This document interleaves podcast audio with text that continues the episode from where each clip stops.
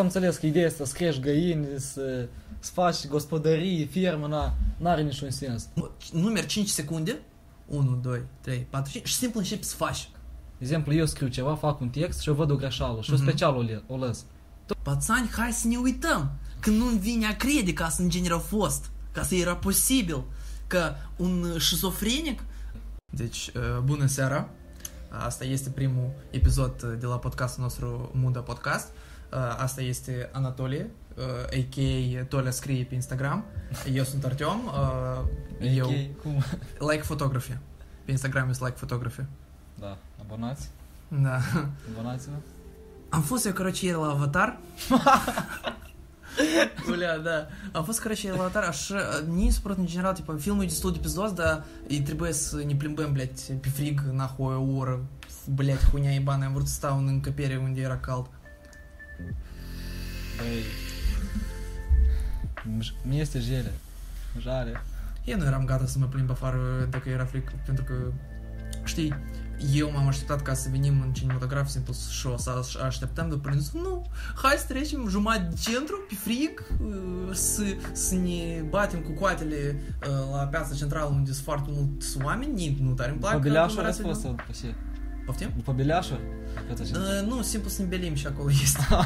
Primul rând. Clasică. Mama mea, de exemplu, e tare cu capul în tricotaj, e, e cu sătăreasă era de mulți ani și eu acolo s-a dus, uitat unde, la stand-ul cu uh, jiletcuță din uh, lână naturală, de exemplu. Noi cu tata simplu așteptăm ca ei să meargă după noi și simplu, eu simplu uh, nu prea uh, să, cu discuțiile lungi, dar că unica chestie cu care m-am uh, zacusit, am găsit o uh, limbă comună cu bunica și e simplu pe mine m-a ținut de mână uh, tot uh, drumul și am vorbit cu dânsa despre fotoaparate de peliculă. Bunica ta? Da, tipa, ei din uh, era încă când erau numai fotoaparate cu peliculă. Ah. Și ea acolo plus minus tot înțelege.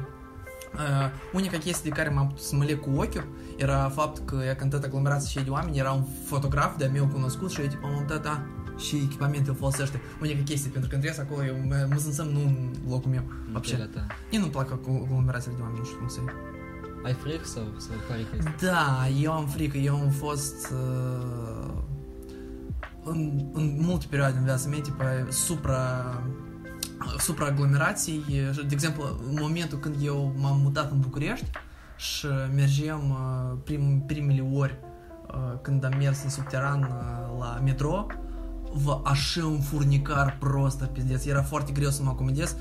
că închipuți ca o scară, da?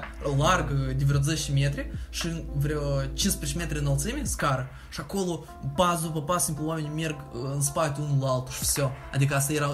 Furnicar. Eu niciodată nu eram pregătit de așa o supraaglomerație de oameni. Băi, în Florești așa probleme nu am avut.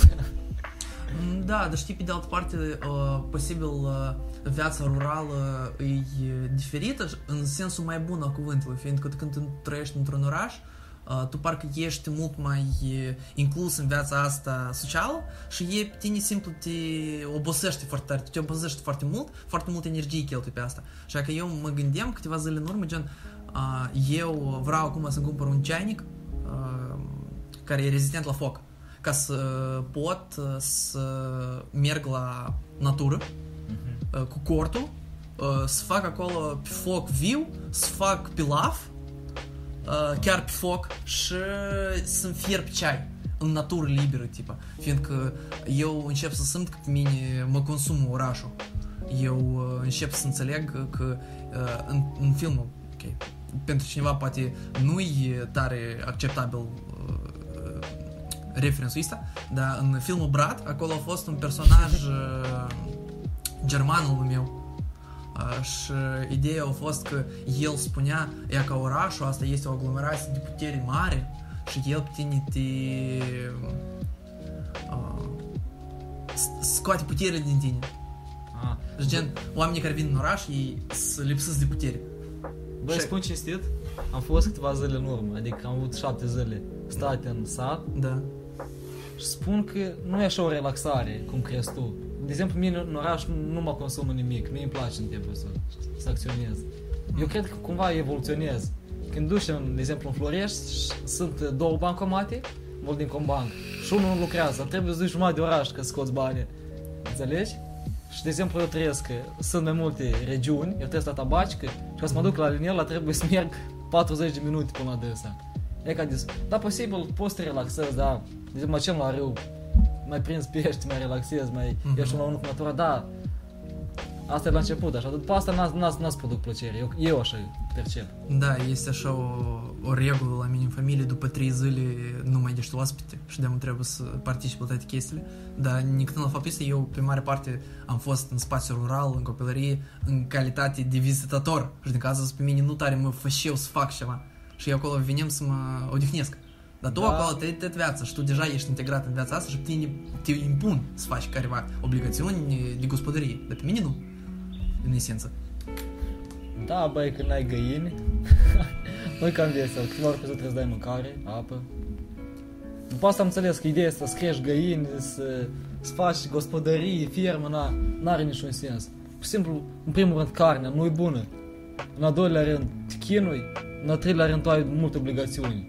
Să le faci lor mâncare, să le dai mâncare și așa mai departe. Și asta nu faci. Că, în loc să mai cumperi găini la magazin. Dar pe de altă parte, oamenii care sunt din spațiul rural am observat că ei sunt mai responsabili în general. Pentru că tu poți, Da. cu mai mare probabilitate în oraș, să crești ca un copil foarte destrăbălat, care părinții tot îi fac și tu вообще nu trebuie să faci nică aproape.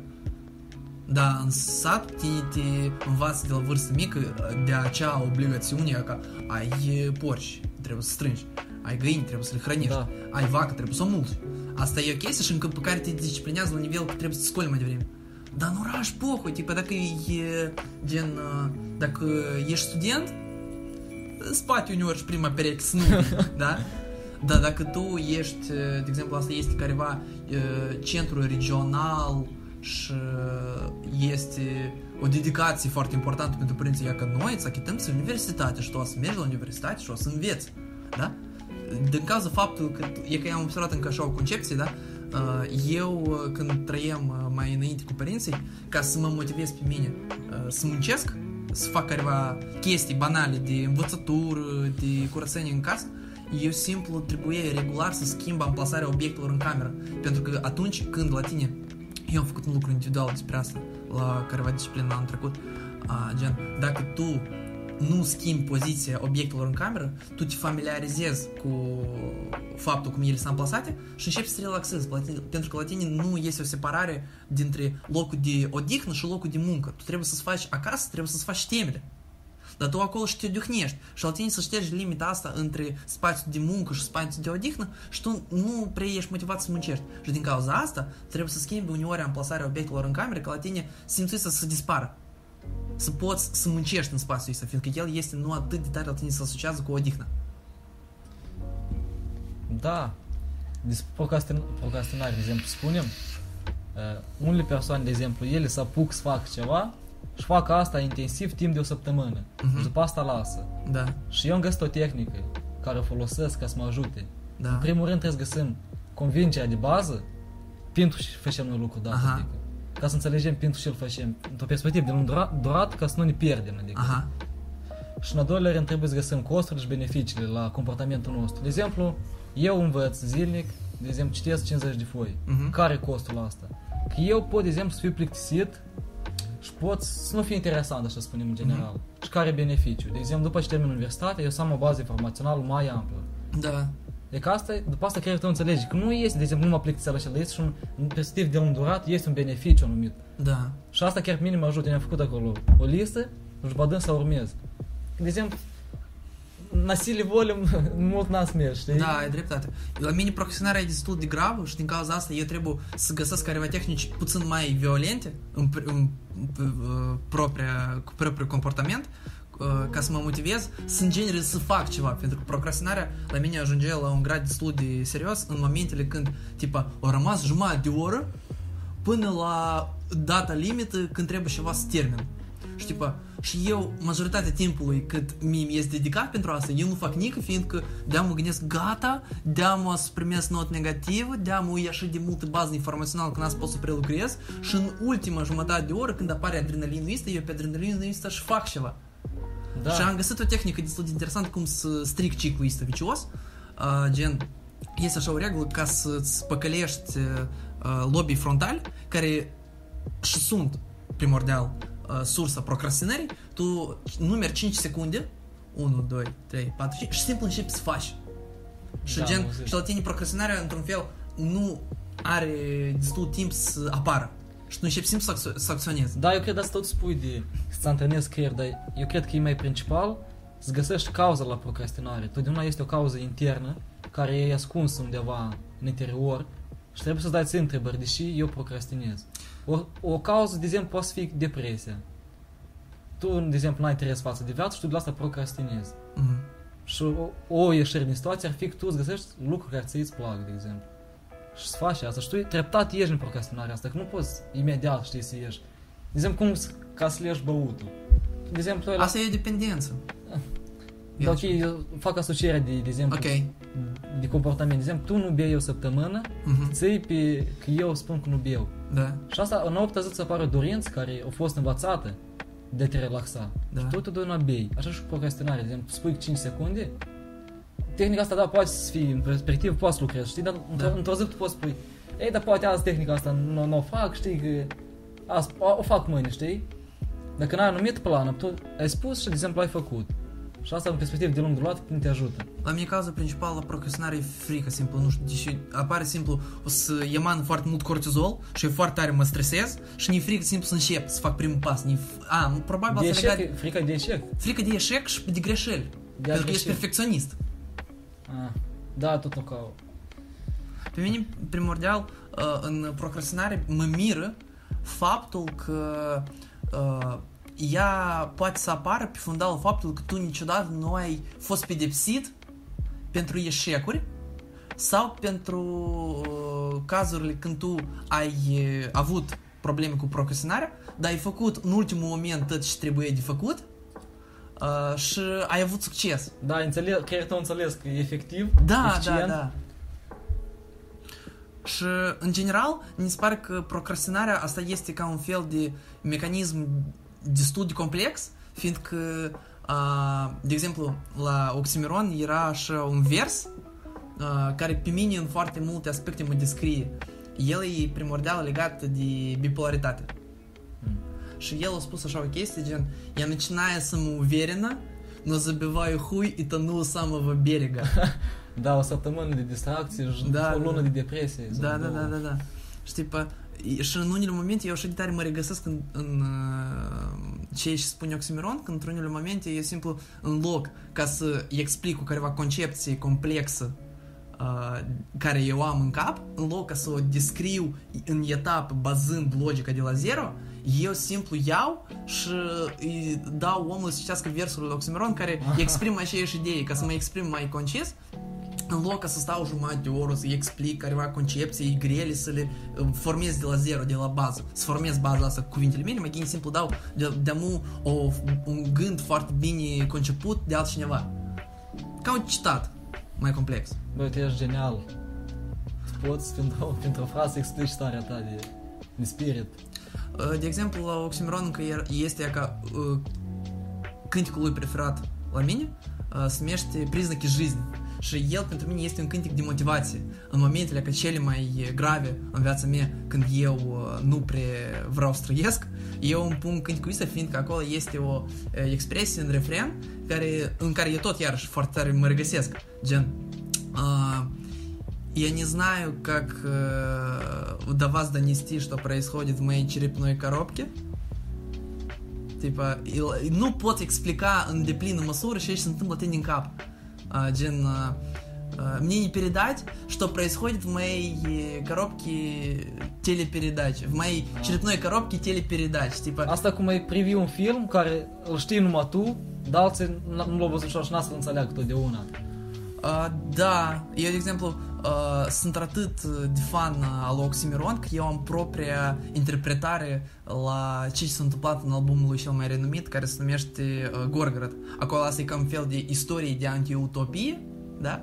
Și chestia e că eu atât de mult am stat și m-am gândit de la overthinking uh, când mi îmi place Oxymiron și am început să analizez uh, tot albumul ăsta. El e conceptual, te pare o istorie care trece prin toate câncile, da? Și eu uh, sunt așa de măsură de fan la Oxymiron că am propria interpretare și s-a întâmplat. conspirolog, da. Da, eu, eu sunt tare predispus la conspirologie, de fapt. Cum ești? Predispus la conspirologie. Eu nu sunt predispus deloc. Tu ești mai, mai simplu la gândire, tu nu te încordezi așa de mult la multe aspecte. Tu mai Da. mult faci sau te gândești? Ok, spune de exemplu, tu ai spus că simplu la gândire. Uh, Faptul că, de exemplu, tu complici gândirea ta, asta nu înseamnă că e mai, uh, Mai bună. da, mai bună și mai, mai eficientă. De exemplu, tu poți să gândești asupra a unui lucru, Mhm. dar resursele care le dai în, în, în rezultat nu-ți dau ție nimic, știi? Tu poți să nu să te gândești la conspirologie, dar ca în final rezultatul nu e la asta. De exemplu, nu, nu că negativ, dar pur și simplu spune de tipuri de gândire. Mhm. Uh, De exemplu, dacă mă gândesc mult, da, eu mă gândesc mult și cred că acționez tot mult, 50 la 50. De exemplu, dacă eu vreau să fac ceva, am un plan, adică eu nu pur și simplu, aia să fac, dar, de exemplu, fac și îmi fac un plan Mhm. pe care îl urmăresc. Mhm. Și cred că asta e eficient, știi? Eu am găsit ca o sursă de motivație uh, ca să storc din creierul meu și mai multă endorfină uh, în unele momente când am insuficientă motivație, eu am început să-mi fac uh, liste cu checkbox-uri unde gen tu ai scris o sarcină și lângă dânsa este un loc unde îți spune bifă, tu apeși și acolo îți spune bifă, că de exemplu în Evernote, task, simplu uh, aplicație de task și ai ca la uh, Samsung-ul meu nou, acolo tot este așa o chestie, simplu îți pui widget, acolo sunt foarte multe taskuri care tu poți să le faci și tu în momentul când tu, gata, eu task-ul ăsta l-am făcut, eu am, de- sarcina asta am îndeplinit-o, tu pui bifă și la tine uh, să emană endorfină în creier. Mini, mini succes. Mie mi se pare că chestia asta e foarte eficientă în privința faptului că noi, uh, în general, e destul de greu uh, să menții o careva regularitate în productivitate. Tipa tu, ba uh, ai depresie, ba ești hiperproductiv. Adică, asta, ok, tu spui, de exemplu, s- sunt stări depresive Da. și mulți cred că starea depresivă asta e uh, o problemă pentru a fi productiv. Și eu am citit, de exemplu, în carte Da. acasă, Da. dar asta nu e motiv. De exemplu, simți rău, tu totdeauna pleci și faci ceea ce ai de făcut. Și tu observi că a doua zi de exemplu, simți mai bine. Și tu- Creierul tău înțelege că tu poți să fii efectiv în, a- în ambele stări. Da. Tu poți cumva să treci pe starea asta depresivă, e, e ești prezent da, la moment, dar tu ești efectiv mai departe. Tu Mhm. faci ceea ce ai de făcut. Și nu trebuie să ai un plan, știi, stabilit. Uneori, știi, din cauza per- perfecționismului meu, am observat că planurile care eu mi le fac, ele de la cel mai început, uh, din cauza că eu sunt pizdește de idealist, uh, ele de la cel mai început merg de pulă și eu de gata, gata, dacă planul meu de la primul pas uh, deamă nu, nu e eficient, deamă încep cumva să îmi scad uh, trepta de așteptări și în rezultat să primești că eu am atins 50% din rezultat. Dar l-am atins în general, tipa, să e mai bine să atingi Da. măcar 50% de rezultat decât să nu atingi nică. Eu, de exemplu, dacă la mine uh, perfecționismul meu ajunge la o măsură destul de uh, la o extremă destul de mare, fiindcă a fost în clasa 12 un proiect la limba germană, când noi trebuia să alegem o careva uh, loc uh, faimos din Chișinău și să facem despre dânsul un video uh, educațional în germană, da? Eu știu germană destul de bine. Uh, uh, de producere la care la video, la sunet, da, la video, la înscriere de muzică, da, la mine asta tot a provocat un așa un grad de perfecționism că eu până nu am avut posibilitatea tehnică să înscriu ca și bă sunet pizdos, ca și bă video pizdos, ca și bă montaj pizdos, și bă sunet pizdos, eu nici nu m-am apucat. Pentru că eu nu puteam să găsesc un telefon cu cameră normală. La mine, la telefonul prezident, era cameră căcat. Avem microfon, care l-am adus, un laptop, am conectat asta, am înscris, uh, era tot pizdos și pricolul că eu, a- e că simplu stăteam cu colega mea în cabinet, noi după ce tot am înscris, și eu stăteam simplu și montam, dar rămâneau din 15-20 de minute până la momentul ca profa să plece, uh, la careva sărbătoare, fiindcă se termină semestru, și eu n-am să reușesc în genere să dau nică. Și eram atât de perfecționist că eu, până în momentul până nu uh, aveam un rezultat de care eu să fiu satisfăcut, ca să nu-mi fie rușine după spune că eu asta am făcut. Ca, ca să mă uh, delimitez de situațiile astea când era careva cringe în trecut, de care ni tare rușine. Și asta e un mecanism în care perfe- perfecționismul a devenit un mecanism prin care eu să combat cringe-ul ăsta care el să nu apară, eu sunt atât de perfecționist, tipa că fac atât și nahui ideal, altfel eu вообще magii nu fac nică. Da, perfecționismul e eficient pentru rezultat, dar nu e eficient pentru starea mentală. De exemplu, eu cred că, de exemplu, eu cum fac, de exemplu, eu scriu ceva, fac un text și eu văd o greșeală și eu Mhm. special o, le- o lăs. Tot eram, de exemplu, perfecționist, eram predispus față de asta și posibil era în exces, știi? Da. Dar acum stărui treptat să fac greșeli speciale ca să scăp de el. Da, poate el e eficient, știi, că a să faci lucrări mai bune, ca să fii ideal, că a, lucrările tale să fie plăcut, dar e mai bine în starea ta mentală să, să faci greșeli, știi? Să fii gata la ce, că tu nu poți fi ideal.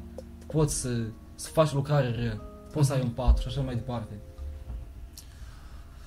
Mm, În unele momente uh, eu am înțeles simplu că notele uh, nu mereu reprezintă nivelul meu de cunoștință Da. și am început mult mai ușor să le percep notele rele.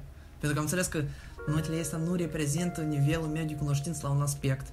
Și eu nu trebuie așa de tare să mă forțez pe mine să mă distrug emoțional asupra faptului, oi, blea, am primit un șapte, oi, am primit un șase, și asta spună mama. Nu, eu într-un moment anumit am început să înțeleg că nivelul meu de cunoștință care pot să-l exprim într-o lucrare, într-o discuție și în fața, uh, când, în fața clasei când răspund uh, repede, într-un timp scurt, să eu și să răspund ceva bazat pe memorie, mi-e mi destul de greu. Mai înainte aveam anxietate undeva în, în clasa a 5 nu, a 6 a 7 aveam anxietate foarte mare de ieșit în fața clasei, fiindcă avem bullying în clasă și tipă, eu eram foarte inocent și pe mine foarte ușor era să mă dezbați de la concentrație în privința subiectului care te-a întrebat, simplu dacă interacționezi cu mine. Da? Și la mine, după asta, într-un moment anumit, nu știu cum, probabil uh, din cauza faptului că eu am început mai mult să vorbesc cu oamenii maturi, eu primordial uh, uh, am vorbit o perioadă anumită foarte mult cu profesorii. Și gen, am început să simt, în, în primordial, uh, dacă nu simt nicio rușine să vorbesc cu ei, deschis. Gen, uh, și restul elevilor вообще pot să nu-mi fac griji, dar că dacă profilor le-a plăcut, все, tot bine. Și că atunci, posibil, la mine a dispărut anxietatea de uh, comunicarea în fața grup, grupelor mari de oameni, fiindcă eu, eu am observat la mine așa o chestie. Uh, în liceu care am învățat, Waldorf, asta este o pedagogie ieșită din comun, da? Uh, e netradițional pentru Republica Moldova, e venit din Germania. În esență, uh, uh, diferența principală constă în comunicarea non-violentă între profesor și elevi, adică tot uh, gaslighting-ul, bullying-ul, uh, acolo uh, standardele foarte ridicate în comunicarea uh, profesorilor uh, față de elevi, gen tot disrespectul care ei uh, îl exprimau. Acolo, simplu, asta era dezbătut la nivel de pedagogie, adică profesorii treceau un anumit nivel de educație uh, psihotare în Germania, unde a fost fondat uh, Waldorfismul uh, de Rudolf Steiner. Uh, și ei erau uh, delimitați de așa uh, trăsături de comunicare. Și eu țin minte, la mine a fost ca un moment destul de marcant în viața mea, în clasa 11, acolo este o tradiție liceoistă, că să faci uh, în clasa 8 și clasa 11 o prezentare bazat pe o temă în afara curiculii, care tu singur vrei să o alegi, pe bază scrisă 30 plus foi conspect, da? Și o prezentare destul de mare, da? Și eu țin minte că uh, cum eu atunci uh, m-am uh, simțit, fiindcă eu am vrut atunci să fac un fel de uh, ca un trickster, tipa să fac uh, uh, un șoc pentru oameni, fiindcă pe ceilalți, uh, când ieșeau colegii mei să prezinte, nu prea îi ascultau și vorbeau în auditoriu între dânsi. Și eu am vrut să fac un fel de șoc, fiindcă pe mine mai înainte toți colegii și profesorii m-au văzut numai cu părul prins. Eu atunci am creștem părul. Și într-un moment mit, cu vreo 5-7 secunde înainte ca să ies în afara auditoriului, eu l-am desprins, am ieșit și pe mine m-au văzut cu totul în ipostază foarte diferită tot auditoriu. Și ei stăteau cu ochi mari, în liniște și mă ascultau și eu am simțit gata. Eu, gen, uh, le-am captat atenția și mai departe deam prezentarea mea care am făcut-o și era huienă, ei deam una și o problemă. Și am simțit că uh, ceea ce am simțit uh, după prezentare, eu nu aveam anxietate în timpul prezentării. La mine anxietatea și grija și cortizolul au început să iemane după. Tipa, eu am terminat să vorbesc și gata, la- și încep să tremur de frică. După, nu știu cum la mine s-a suprimit. Dar mie până acum e așa. Ok, cred că e după din motiv că țin mult cont de așteptările altor persoane, asta ar- ar fi o cauză principală. Cred că s fost indiferent de... De exemplu, chiar s fost indiferent, pur și simplu vineai, răspundeai, de exemplu, tot așa cu părul cum era și cred că nu au anxietate. În cazul în care ești indiferent. Dar vezi că e- e eficient anxietatea în momentul ăsta din motiv că tu ai captat atenția, Da, ai spus o lucrare huienă Da. și ai obținut o notă tot bună. da. Și s-a făcut o anumită reputație, că ești o persoană care poate să prezinte, adică într-un mod interesant. A fost încă un moment de concurență, fiindcă mai înainte cu o săptămână înainte de asta, uh, eu trebuia să fac uh, parte, noi am împărțit pe prezentările de clasă, am împărțit în câteva vineri. În sfârșit săptămânii, fiecare vineri, noi prezentam pe rând. Și chestia ei trebuia să intru în prima, în primii cinci elevi care trebuia să prezint din prima săptămână. Și chestia e că eu eram uh, în situația în care uh, eu vreau să fac ceva pentru bifă și eu să minte, eu mai scurt undeva până la 3 noapte uh, vineri, tre- să spunem, 4 dimineața 4-3 uh, dimineața vinerei, cele când trebuie să prezint, eu stăteam și facem proiectul și am adormit la comp și m-am trezit la 6 dimineața și am văzut că două treimi din proiect nu sunt făcute. Și eu am spus gen și colegilor și profii, tipa scoteți-mă pe mine din lista de prezentatori, eu nu-s gata. Și am venit la liceu și ni uh, Mood, respectata mea dirigentă de clasă, doamna Valeria, mi-a făcut un scandal de că eu uh, nu respect un careva plan. Cât ea că trebuie astăzi. Și, și gen, ea pe mine mi-a stârnit ca chestia asta, că eu vreau ei să-i demonstrez și plus la asta, colegele mele uh, au făcut o prezentare foarte bogată uh, și foarte interesantă, pe jumătate de oră. Trei colegi, uh, foarte inteligente, foarte multila- multi- multilateral dezvoltate, care au făcut o prezentare despre Coreea de Sud, despre cultură. Au cântat la f- flaut uh, careva din uh, temele lor naționale, au fost îmbrăcate în uh, haine naționale și au făcut o prezentare așa de faină și la mine s-a trezit chestia, eu vreau să fac o prezentare mai bună decât ele. Ele trei, eu vreau singur să depun efort ca să fac o prezentare mai ahuienă decât ele. Și asta a fost al doilea moment de concurență. Și după asta eu am înțeles, nu, gata, dacă voi ați făcut, eu tot trebuie să fac ceva, fiindcă am vrut, eu m-am simțit uh, uh, egal lor și am vrut să le, să le fiu concurent. Și după asta, uh, eu țin minte, am uh, cu domnul, uh, unul din profesorii mei uh, de geografie, care a fost în trecut directorul instituției, când a fost fondată. Uh, el a fost unul din uh, jury, uh, din uh, comisia care evalua toate lucrările. Și el mie mi-a spus e că, e că m, prezentarea a fost foarte bună, a fetelor a fost mai bună, dar a ta a fost a doua cea mai bună. Pentru mine asta a fost suficient, dar în, uh, însuși în ziua aceea, când a fost făcută prezentarea asta, gen, uh, majoritatea colegilor mei tot au făcut din considerentele pentru bifă. Dar eu nu. Și gen, în ziua aceea, da, mie mi s-a luat cea mai bună prezentare astăzi. Eu asta când au făcut ca un fel de concluzie în sfârșit, când am terminat sprinte, da, totuși e că prezentarea domnului Artemie a fost azi una reprezentativă, da? Și eu tindeam mai în scurt să fac o lucrare mai bună decât trei oameni. Un grup de trei oameni, am vrut să fac o prezentare mai bună decât ei. Și din cauza asta eu am, după asta, peste o săptămână, am înțeles, dacă eu am încă o săptămână, să fac o prezentare ca voi toți să muriți acolo. Și în rezultat asta și s-a primit. Da, chiar și la universitate observ, sunt persoane care fac din plăcere, de exemplu, prezentare. Mhm. Și, de exemplu, chiar dacă tema e interesant, nu- mie personal nu mi este interesant să mă uit, știi? Mhm. Pur și simplu citește de pe slide, știi, și e concentrat. Adică asta pentru mine nu e interesant. Dar sunt persoane care fac din plăcere, chiar dacă tema nu e atât de importantă pentru mine, eu chiar o ascult, nu este interesant. Așa că, de exemplu, s-a fost acolo, tot te aplaudam, știi? Ai, ai depus Ah, efort. Da, și mi-am amintit într-un moment, eu uh, mă simțeam atât de încrezut în mine și atât de pregătit, că eu l-am chemat atunci pe tata meu. Opa! Eu l-am chemat atunci pe tata meu să stie în auditoriu. Ei, da. Și el a spus, da, Da. da, să Moj primim." sân, moj sân. Da, da, da, da, da. Și e că atunci, din toate astea Bun, trei mami. fronturi, că e că după asta, după ce am plecat uh, de pe scenă și m-am dus uh, să întâmpin gen ceilalți oameni care au de gând să pregătească, da? Să iasă.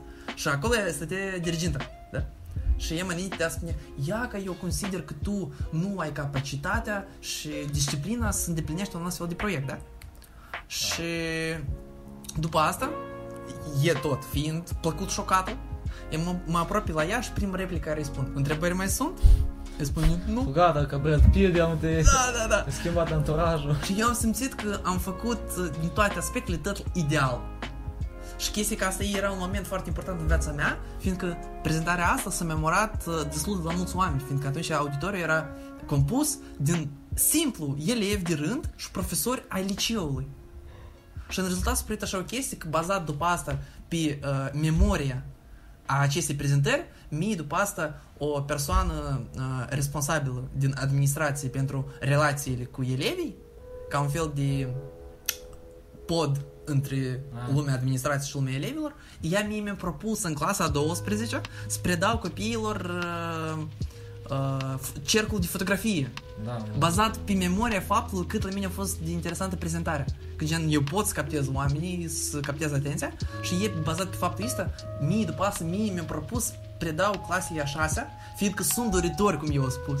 Iau. Sunt doritori, vre- vrea să le predei cercul de fotografie. Și cum uh, rezultatul s-a primit? Asta e una din puținele chestii în viața mea de care eu chiar cu adevărat mă mândresc. Că eu am făcut tot ideal de la început până la sfârșit. Uh, fiindcă eu am fost după asta la prima uh, întâlnire cu clasa aceea de elevi, da?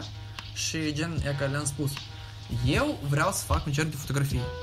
Uh, eu știu că aici sunt doritori, dar mie îmi trebuiesc elevi care într-adevăr vreau să activeze Gen, dacă voi vreți acolo să veniți simplu să nu faci snică de bună seamă că sunteți, la care vă cerc, mai bine nu veniți.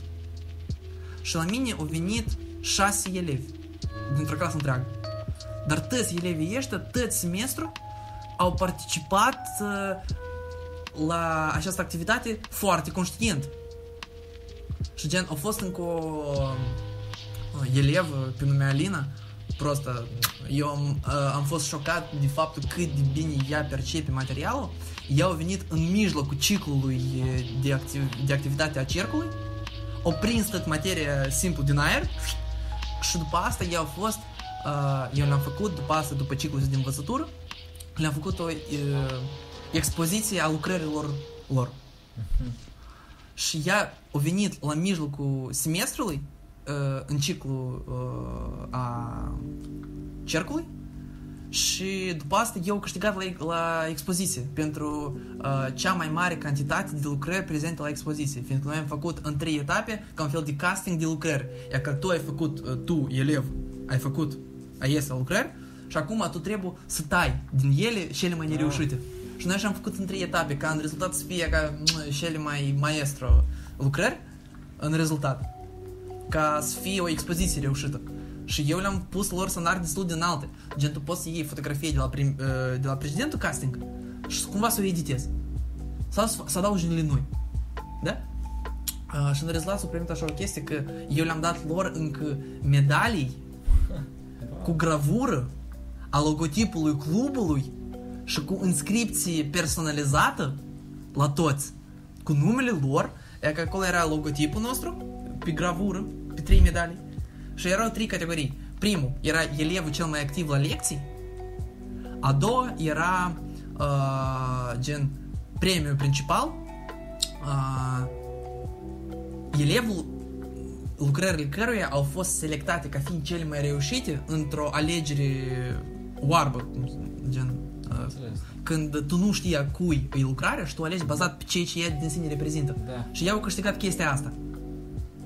Uh, Asta a fost Alina, care a venit în mijlocul ciclului.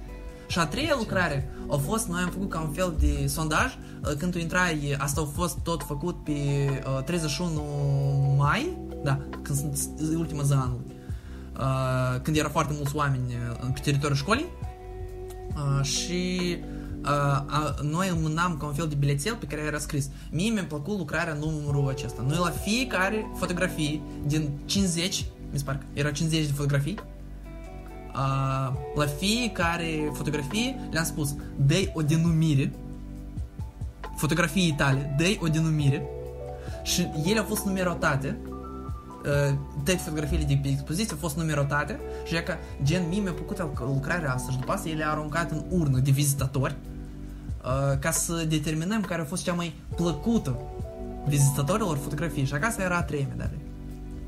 Băi, profesorul nostru universitate trebuie să învețe de la tine. Uh, eu nu cred, fiindcă Nu. eu nu aveam o bază atât de bogată, mai mare parte a informației care eu le-am predat era gen de la sine. Nu, eu spun de, spun de modul de predare. Ah. Nu de... Păi eu nu prea am spus în genere despre modul de predare, în general, asta e ca un fel de Nu, ok. chestie oficializată. De, pur și simplu eu am înțeles plus minus din formatul imagine, știi cum era interacționarea.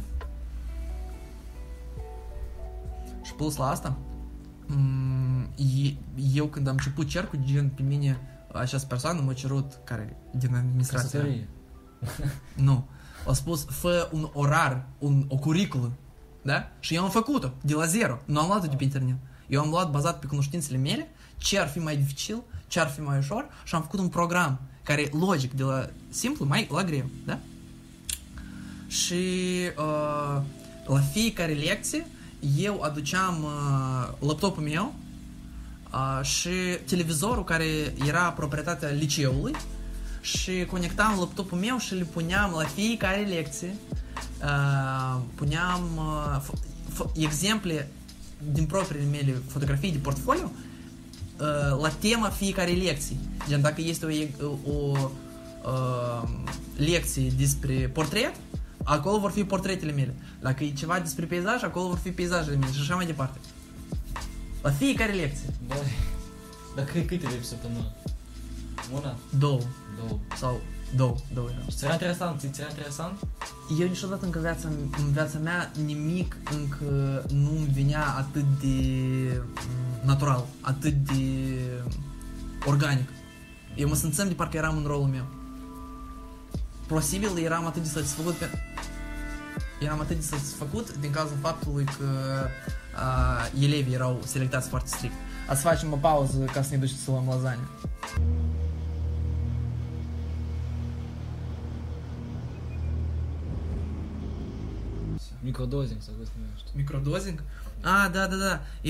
Mai scurt am văzut un spray, e, tipa, uh, care tu... Tu creiești de mamă sau? Da, da, da. Uh, un spray mai în scurt undeva pe TikTok, uh, un produs care conține un careva substituții pentru microdozing de ciuperci.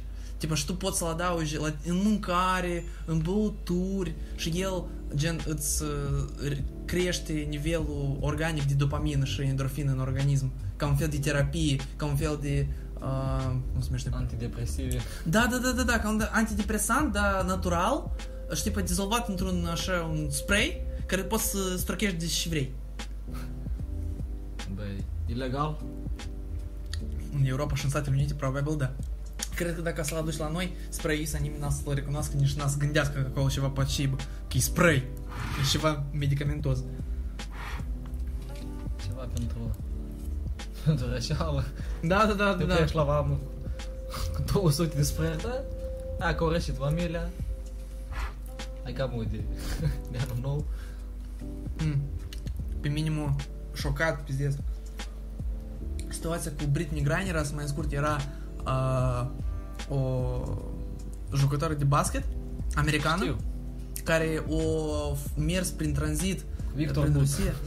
Da, uh, gen eu am adus un cartridge cu lichid pentru vape care conține THC și asta a fost uh, considerat gen ca contraband de droguri și au pus-o în închisoare, nu se minte pe câți ani, dar faptul e că pe o persoană care a făcut o crimă astfel de incomparabil de mai puțin violentă decât Victor But, care a fost un dealer internațional de arme pentru teroriști, care l-a a făcut schimb, gen, de prizonieri pe Britney Griner, pe Victor Boot, blядь. Asta e la fel cum ar... Uh, uh, noi am uh, face schimb de... Uh, nu știu... De... Ștefan, pentru că el a făcut abuz de animale, că făcea berză să le aducă struguri, să facă schimb, blядь, Băi. satana. Asta încă da, este încă o chestie, că l-au primit în partid. Asta e simplu, asta e politehnologie. Da, ok, și mai departe, el, după asta să mai fure încă bani din, din bugetul rus. dar el nu a furat pre bani din bugetul Nu. rus. El, el a fost simplu dealer de arme. Nu, el, eu, da, eu știu că e istoria el, lui. el uh, dădea mite ca, să, ca să-i vândă Nu, eu zic arme. că el a zvii și a sfuri din bugetul rus de acum. Mhm. Cum se face lasagne? Băi, Tu ai da, mâncat de mă? Da, băi, Băi, tare gustos. eu mă bucur, ți-a plăcut. Eu rețeta asta am făcut-o când încă eram vegetarian și la mine uh, toate rețetele din perioada aceea, nouă carne. Dar tu vrei să spui că lasagna asta e mai puțin gustoasă decât o lasagna cu carne? Eu n-aș spune. Eu n-aș spune că n-am gustat cu carne. Tu n-ai gustat lasagna. nu. Pentru experiment poate data viitoare de făcut e lasagne cu carne. E simplu lasagne în fiecare zi să mori, pentru că e foarte mult grăsime, da? În esență. Și că, de exemplu, uh, faptul de care am rămas șocat și eu și prietenii mei, uh, când uh, am uh, sărbătorit uh, anul nou cu Nicu și Eva, uh, eu am stat pe Twitter pe ceva, cu ceva timp înainte Aha. uh, de anul nou, pentru că nimeni nu vroie să facă nic în afară ca să aștepte uh, mizul nopții și adresarea Mai Sandu. Nu, al lui Putin, băi. Ascultă, eu stăteam pe Twitter și Aha. am văzut screenshot din adresarea lui și nu-mi venea a crede că el a înscris o adresare pe fundalul uh, soldaților și a spus, pațani, hai să ne uităm, că nu-mi vine a crede ca să în genere a fost, ca să era posibil că un șizofrenic atât de Băi, Puternic? Tu discriminezi. Și eu am spus, pațani, hai să ne uităm când nu vine a crede. Și el, serios, vreo 15 minute adresarea asta a, a fost, că el, uh, la adresarea Диану Ноу, Лапропри, Четотень, Варгенис Переразбой, Американец, Дараш, НАТО, вообще пиздец, типа... Асей о манифестаре, eu până acum nu sunt sigur. Sau de paranoie uh, și schizofrenie, uh, 50 la 50 cu uh, un fapt că el posibil politehnologii din Kremlin, uh, ei au vrut să facă o referință și un exemplu să, să iei bazat pe referințul ăsta că el în, pe fundalul uh, militarilor face adresare, ei au vrut, după părerea a unui politolog uh, destul de cu creier, Abbas Galeamov, uh, m-am uitat la unul din interviurile lui în privința asta și el a spus gen uh, Putin încearcă, pu- politehnologii lui Putin încearcă să repete acel, uh, acea imagine uh, care o făceau diferiți președinți ai Statelor Unite când ei la careva întâlniri cu veteranii și că acolo le făceau o grămadă de fotografii cum ei pe fundalul la o aglomerație de veterani da? Și gen ei încearcă același mesaj patriotic să-l facă, tipă. Băi... Idei n-am ce spune despre... Asta, adică despre război tot e clar, de pentru mine, de exemplu. Care, care e poziția la un om adecvat față de război? Adică om trebuie să, omul e empatic, să reacționeze într-un mod tragic la, la asta. Mie mi se pare că asta e mai mult o chestie în privința percepției uh, propagandei, fiindcă uh, dacă tu te-ai acomodat toată viața să percepi informații dintr-o singură sursă, fiind televizorul, televizorul fiind uh, unica sursă Ah. veridică, altcineva nu spune adevărul, da? Tu ești simplu foarte ușor manipulat. Dă să spun, băi, o istorie foarte, Hai, foarte interesantă despre sora lui mama mea are, Ia, un, davai. are un copil, se numește Anastasia. Da. Și ina, la, înainte de fiecare lecție, adică de începutul zilei, au ore despre Putin. Da. Și la urmă, la, la NASA de 11 ani s-a format o, o viziune că Putin e drept și el face, adică un fapt eroic, știi, mm-hmm. manifestarea lui. E că a fost tare uimitor cum bunica mea un ceas vorbea cu dânsa și el nu înțelege, nu percepe niciun argument. Asta a fost o, o propagandă de la profesor. Să închipuși cât tare funcționează. Mm, știi? Propaganda există în diferite forme. De exemplu, noi am avut în uh, clasa, în uh, clasele primare uh, educația moral-spirituală. Pentru copiii uh, din uh, școala primară să-i indoctrinez când ei încă nu sunt în vârsta conștientă într-o anumită religie. Băi, Asta tot e o formă de propagandă. Dar e în copilărie. Dar copiii amu din Rusia, din copilărie, sunt indoctrinați în militarizarea gândirii. Asta e mult mai grav. Asta e fiindcă uh, dacă tu uh, educi copiii încă din copilărie, ei ca fiind în primordial un om care trebuie să-și apere țara, tu uh, strici legătura logică, fiindcă omul vrea să-și apere țara, fiindcă el o iubește. Dar el nu trebuie să uh, apere pr- primordial țara, el nu trebuie să-i îi explici lui că trebuie să-ți apere țara. El trebuie să o iubească și să vrea să o apere.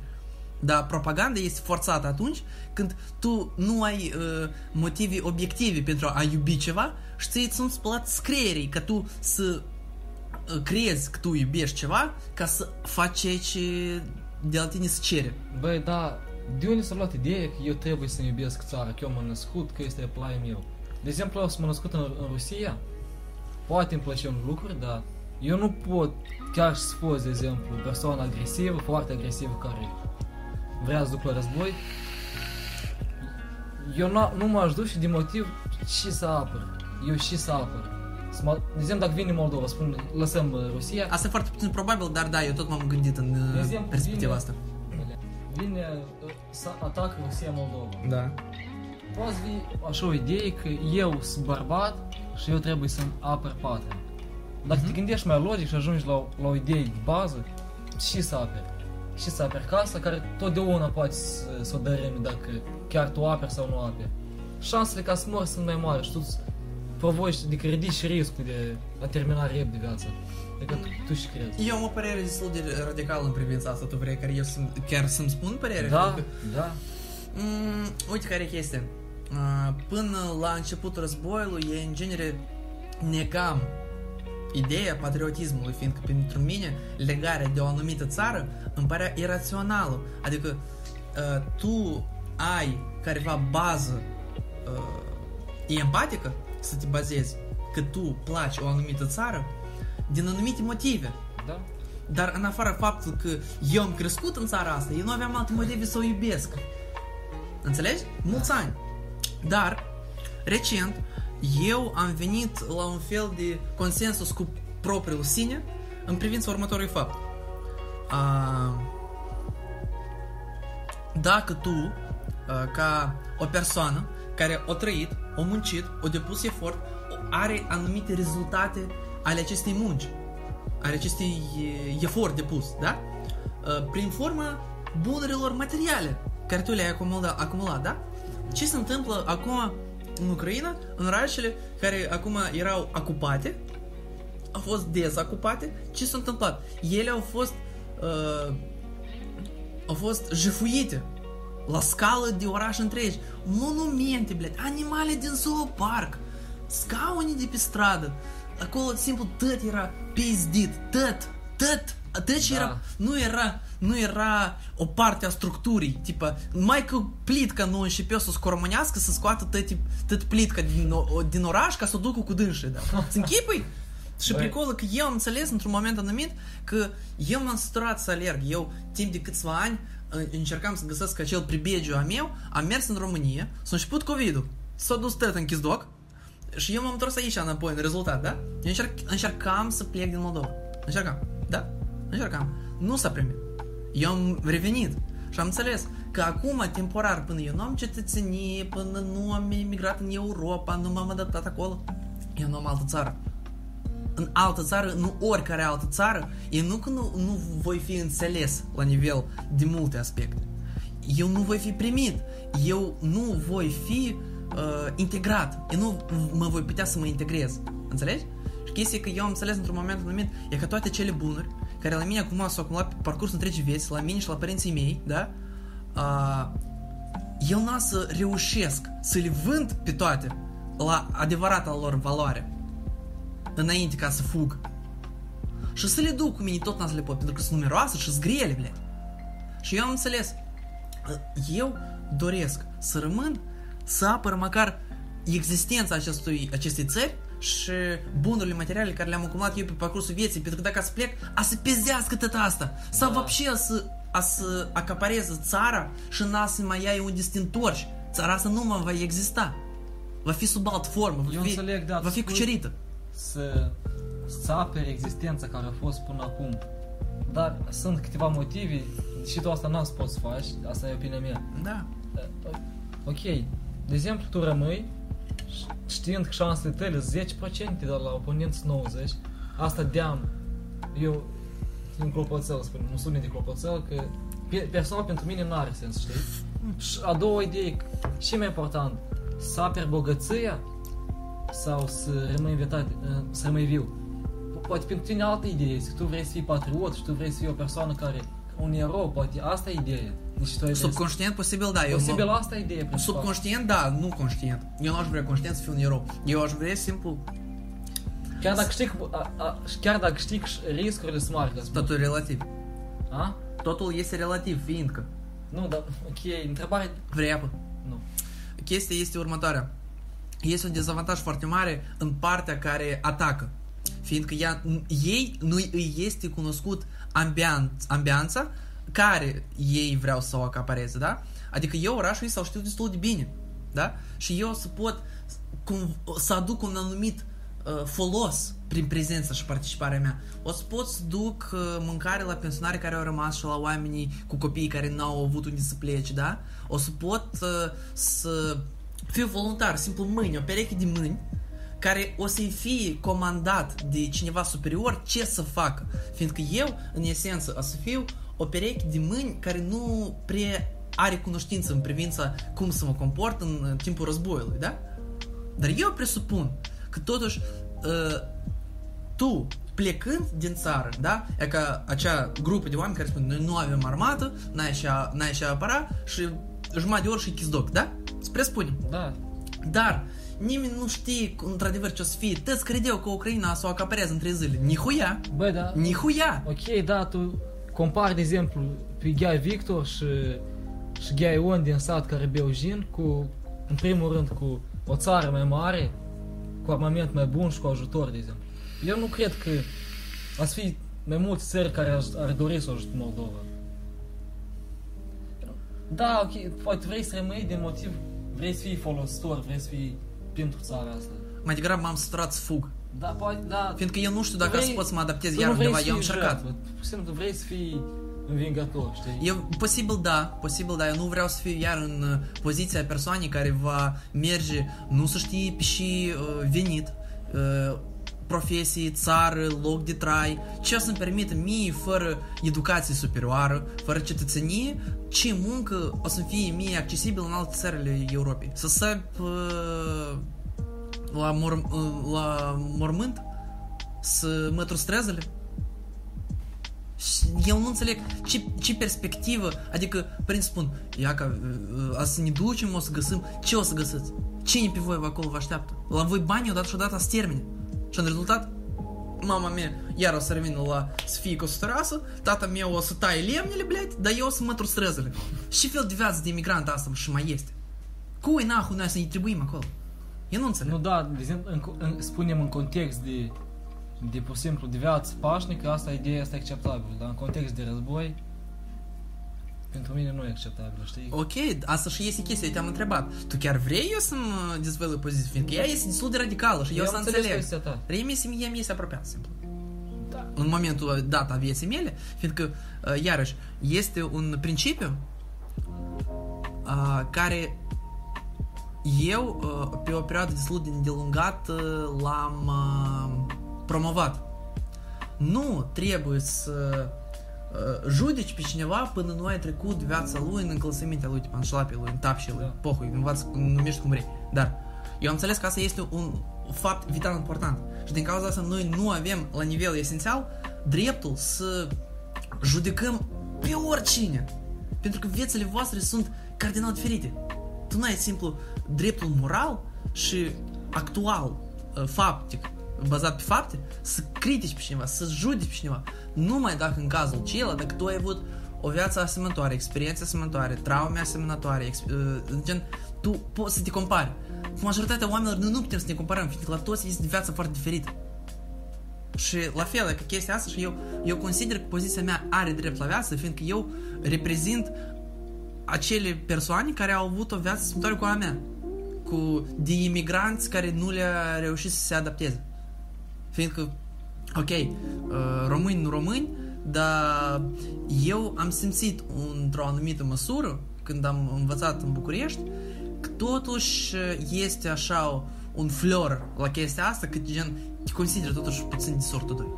Mai puțin educat, mai puțin productiv, mai puțin inteligent, huio mai eu, da? Băi, asta e. Asta este puțin adevăr. Și plus la asta, eu țin minte, am, am uh, confruntat profesorul meu de istorie în liceu în privința asta. Ia că eu știu de fapt că ei, gen, uh, încearcă mereu să pună la dubiu, încearcă mereu să compare propria structură a vieții, dar ei au trăit în orașe mai bogate, mai mari, cu uh, structură a orașelor mai dezvoltată, ei au metrou, ei au asta, au asta, au asta, da? Multe servicii care sunt europeni sau americane, în, în România sunt, la noi nu. Starbucks, блядь, In-N-Out, Subway, ce vrei, tot ce vrei. La noi nu. În comparație cu București, noi cu adevărat suntem, блядь, e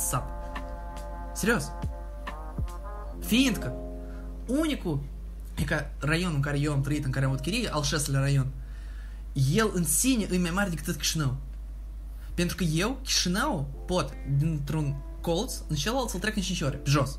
Eu am făcut asta de multe ori. Într-o zi când eu mergeam uh, cu un anumit scop prin propriul meu raion numărul 6, eu nu am ieșit nici din uh, limitele raionului ăsta pe parcursul de 6 ore. Eu nici n-am ieșit din limitele raionului. Da, băi, ok, că, de exemplu, poziția românilor, a unor români, că ei din, sunt dezvoltați din punct de vedere, că îi spunem tehnologic, sunt mai evoluționați. Dar asta nu le dă dreptul să perceapă moldoveni, de exemplu, ca, ca niște persoane mai, mai puțin intelectuale, mai puțin dezvoltate. Dar ei o fac. Da, dar care, care e argumentul lor? Că eu să voi, să înțeleg, de exemplu, să luăm 10 moldoveni intelectuali și 10 români. Și la, las din, de exemplu, să facem o luptă obiectivă. Mm-hmm. Și se bazează comparația lor, eu nu înțeleg Că eu să voi, să... Ok, să... uite care e esența. Asta nu schimbă faptul că în realitate ei sunt predispuși la faptul că tu trebuie să le demonstrezi că tu ești egal cu ei, fiindcă eu am discutat despre asta cu profesorul meu și spune ei da, asta este prezent, tu trebuie simplu, prin efort, Dar și... cum să demonstrezi la un român? Eu, eu n-aș demonstra. prin efort, blядь, simplu să le Eu demonstrezi însă- trept cu treaptă cu treaptă că tu ești egal lor. Ești, Bля. ești seamănul lor, pentru că ei nu ne cred. Ei ne cred pe noi destul de apropiați la nivel cultură național ca să ne permită să primim cetățenia lor. Dar nu la nivel de dezvoltare a infrastructurii și uh, a vieții cotidiene. Noi nu sunt, noi, noi simplu, e, ok, uite, tu de exemplu, ai trăit toată viața în Moldova, corect? Eu am trăit și o parte a vieții mele în România, destul de mică, dar asta oricum mie îmi permite să am o vedere puțin mai largă. Posibil tu o să ai aceeași experiență, dar la, tu o să ai succes. Și eu o să mă bucur pentru tine. Eu nu am avut. Eu trebuie să fac concluzii din uh, experiența mea negativă. Asta e. Da, eu înțeleg despre asta, pur și simplu, poziționarea românilor, dacă e așa și este, nu știu dacă eu sunt procente așa, Mhm. e, e greșită inițial, de exemplu. Care e sensul să compari statele? Lasă compar, de exemplu, cu America. Să vedem care e comparația. De exemplu, dacă ei iubesc să compare. Da. Lasă compara cu statele americane. Da. Eu nu văd că, de exemplu, românii se duc în, în America și sunt acolo discriminați pentru așa că sunt români. Eu nu, cred că n-am. Este și așa. Este și așa. Asta înseamnă că statul nu-i conștient să iubească alți oameni spune, la, la un nivel, dacă asta e des întâlnit. Hai să puțin o gândire așa imperialistică, de fapt. Da, era, ești de acord cu fraza? Limba rusă e, e limba violenței. Depinde cine a spus asta. Nu, con- Contează, știi de ce? o persoană neu- neutrală. Depinde, Bine. fiindcă dacă asta este o persoană care inițial are careva uh, displaceri în privința la tot ce este legat de limba rusă, asta este una. Dar dacă asta spune o, o persoană obiectivă, asta e cu totul altceva. Fiindcă aici, iarăși, este o preferință, da? De exemplu, eu prefer mai mult Japonia Rusiei. Asta nu înseamnă că eu o să urăsc și o să nimicesc tot ce e legat de ruși. Eu uh, ador cultura rusă. Eu sunt uh, parțial vorbitor de limbă rusă. Eu nu pot să neg tot ce e rus în mine. Dar uh, faptul că uh, o anumită grupă socială care vorbește în limba rusă este predispusă la o gândire violentă, cu asta pot fi de acord. Eu nu consider că, to- că ru- rusa e limba violenței. Pur și simplu am auzit fraza la, la o persoană activă din punct de vedere social, adică care luptă pentru drepturile oamenilor. Știi? Eu presupun că asta este totuși o anumită parte a discursului care acum are loc în uh, societate, gen acum este așa și un termen a apărut pentru o anumită parte de ruși care gen au plecat, ele nu suportă pe Putin, lor nu le place războiul, uh, ei uh, nu sunt uh, predispuși propagandei, ei sunt uh, uh, politic uh, opoziționeri, ei uh, percep uh, uh, informații din mai multe surse, da? Și gen, ei sunt așa numiții rușii buni. Asta e pizdeț. Atunci când tu începi să separi pe anumite fapte, Da. anumite vederi, viziuni, să separi pe ruși răi și ruși buni. Și pricolul că o anumită indulgență privința asta lor le-a fost făcută, fiindcă mulți can, multe uh, mass media care au plecat din Rusia când s-a început războiul, fiindcă acolo na-na-na, 15 ani pentru discreditarea armatei ruse, bled Și ei nu ar putea simplu să existe altfel decât să plece nahui. Nu? Da. Și în rezultat, uh, multe țări ale Europei au început să primească acești mass media de ruși buni, fiindcă ei avea să fie nimiciți în Rusia. Dar cei care sunt ruși, răi mass media, de propagandiste, RT, blядь, uh, tot și legat, tot, aproape tot și legat de uh, televiziunea federală în Rusia, este un mecanism al propagandei. Asta e fapt. Dar uh, problema constă în următoarea uh, chestie, că este uh, o percepție greșită a proporțiilor uh, de păreri. De exemplu, uh, una din chestiile la care mereu făcea trimitere politica uh, lui Putin uh, și a partidului Единая Россия pe crearea impresiei că ei sunt majoritatea, blядь. Asta e, asta e unul din pilonii principali, că ei mereu creau iluzia asta, blядь, că iată, noi suntem, blядь, uh, majoritatea pro-Putin, voi sunteți scăcat. Asta era mecanismul, blядь, principal, adică în țara asta să crea divizarea, ei singuri au vrut să creeze divizarea asta, că e ca uh, o frază foarte bună care a spus unul din uh, nu se minte cine concret, o figură politică a spus că Putin o să piardă fiindcă el o, și-a ales un uh, inamic uh, foarte puternic. A, viitorul. El încearcă să oprească viitorul. El încearcă să oprească dezvoltarea, progresul, blядь, uh, democratizarea.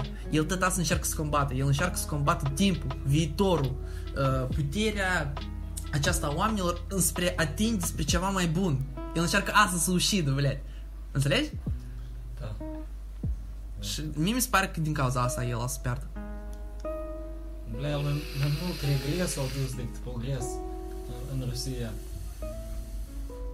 Păi, uh, eu presupun că la dânsul e o psihologie a, unui, a unui obișnuit. Știi de ce?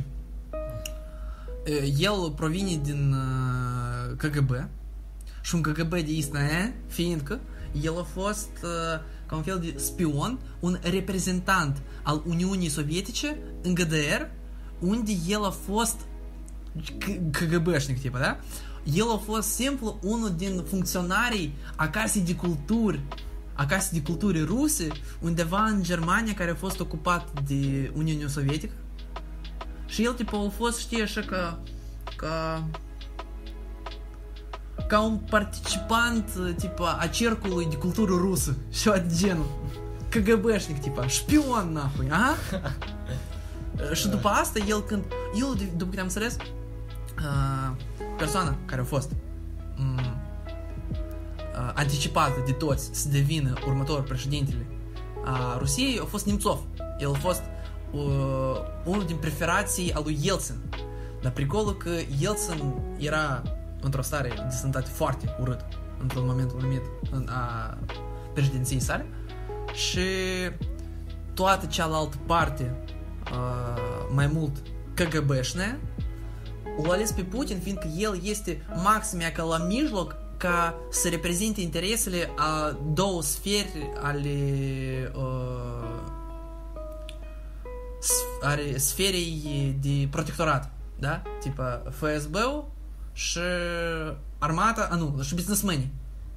Adică între FSB și businessmeni și tipa el a fost ales ca figură în mijloc, fiindcă el satisfăcea, era o alegere colectivă uh, care a fost, satisfăcea ambele aceste grupuri. Și el era acolo pus numai din motivul că el să poată să le permită lor să, să primească ambii un anumit venit din uh, existența Rusiei. Adică el nu a fost ales, mă, пиздец, vrem, trebuie un КГБшник ебанутый, блядь, cu șizofrenie, блядь, ca peste 20 de ani și pizdă. Nu. Clar lucru, băi, că el, el pur și simplu e cel mai eficient cart pentru a obține ce și vrei pentru, adică pentru cei care, care l-au ales. Asta e straniu, știi, că să stăgem la, la o lasagne și să legem președintele, oh, adică da. să putem fra 10 miliarde de acolo, Gazprom, da, da, așa da. mai departe. Băi, cât popul, câte resurse naturale au, deci care e evoluția? Mie mi se pare că istoria Rusiei, Rusiei apropiată în viitorul apropiat este destul de tristă, fiindcă mm, nici nu din considerentele că ei trebuie să restructureze de țara și să o împartă în regiuni mai mici și să întoarcă teritoriile care aparțin altora. Eu simplu am observat, acum și revin la ideea asta, dar ei au un anumit pattern, psihologie, pattern de uh, comportament în privința formării unui, uh, unui așa, să spunem, organizație, ok, uh, de influență într-o altă țară apropiată, ca în rezultat să poate să formeze acolo uh, o opoziție uh, a țării și să poată să iei de la ei o bucată, da? Ceea ce au făcut uh, cu Crimea Știi ce acum au început să facă cu LNR, DNR. Asta simplu, o, de exemplu, sunt anumiți oameni fără principii, cu o uh, ideologie mai naționalistă și vă spun, voi pațani care de la Dălănesc, voi постоянно ați fost ruși. Da, noi постоянно am fost ruși. N-aia că 100 de mii de dolari, hai nahui, și am înțeles chestia asta. Ei au început să fac chestia asta în primul rând, bled, cu Moldova, când au format Transnistria. După asta în Gruzia, bled. După asta în Cecnia. După asta uh, în Ucraina. Adică Ucraina încă este în linia asta cronologică. Simplu încă una din uh, încă un caz când uh, tactica asta a avut succes, bled. Înțelegi? Ei huneau asta o fac de nahui 20 ceva de ani. Băi, dar ideea că, de exemplu, multe imperii care erau, ele gata, ideea asta o alungat, o alungat din creier ca să, ca să iei ceva de la alții, dar Rusia încă a rămas cu, cu ideea că noi încercăm și luăm ce și vrem. Fiindcă, blядь, nu de mult am auzit așa o teorie că a, Nicolae al II-lea, mi se pare că îl cheamă. Uh, mai scurt că Putin se crede că a fi, blядь, Nicolae al II-lea, uh, care a fost unul din uh, conducătorii, care au restrâns teritoriile care au fost istoric o parte a Rusiei. Da? Și pe el, походу, s-a ibanit și vrea să rămână în istorie ca persoană care o recolectat înapoi teritoriile care au istoric tipa a Rusiei. Asta este așa o presupunere. Da, eu nu cred că el s-a, s-a ibanit. Adică, dintr-o parte, el spune că s-a ibanit că rezultatul războiului îmi dă dovadă, da. El e, e destul de funcțional, adică. Eu n-am observat că ceva straniu comportament. Adică, nu, straniu este, adică că dorința de a domina, lipsa de empatie și așa mai departe. Dar ceva, un semn că, văzând starea, spunem, mentală, nu psihologică, e afectată, nu știu, n-am observat. Poate ideile lui, da, sunt paranoice, dar asta deci la o limită, putem spune că sunt la o limită între ceva care ieșe din comun și între ceva funcțional.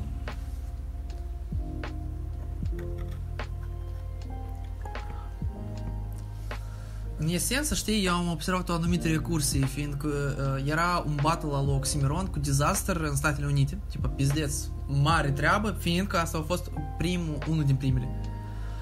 Battluri uh, între rapperi din două țări, da?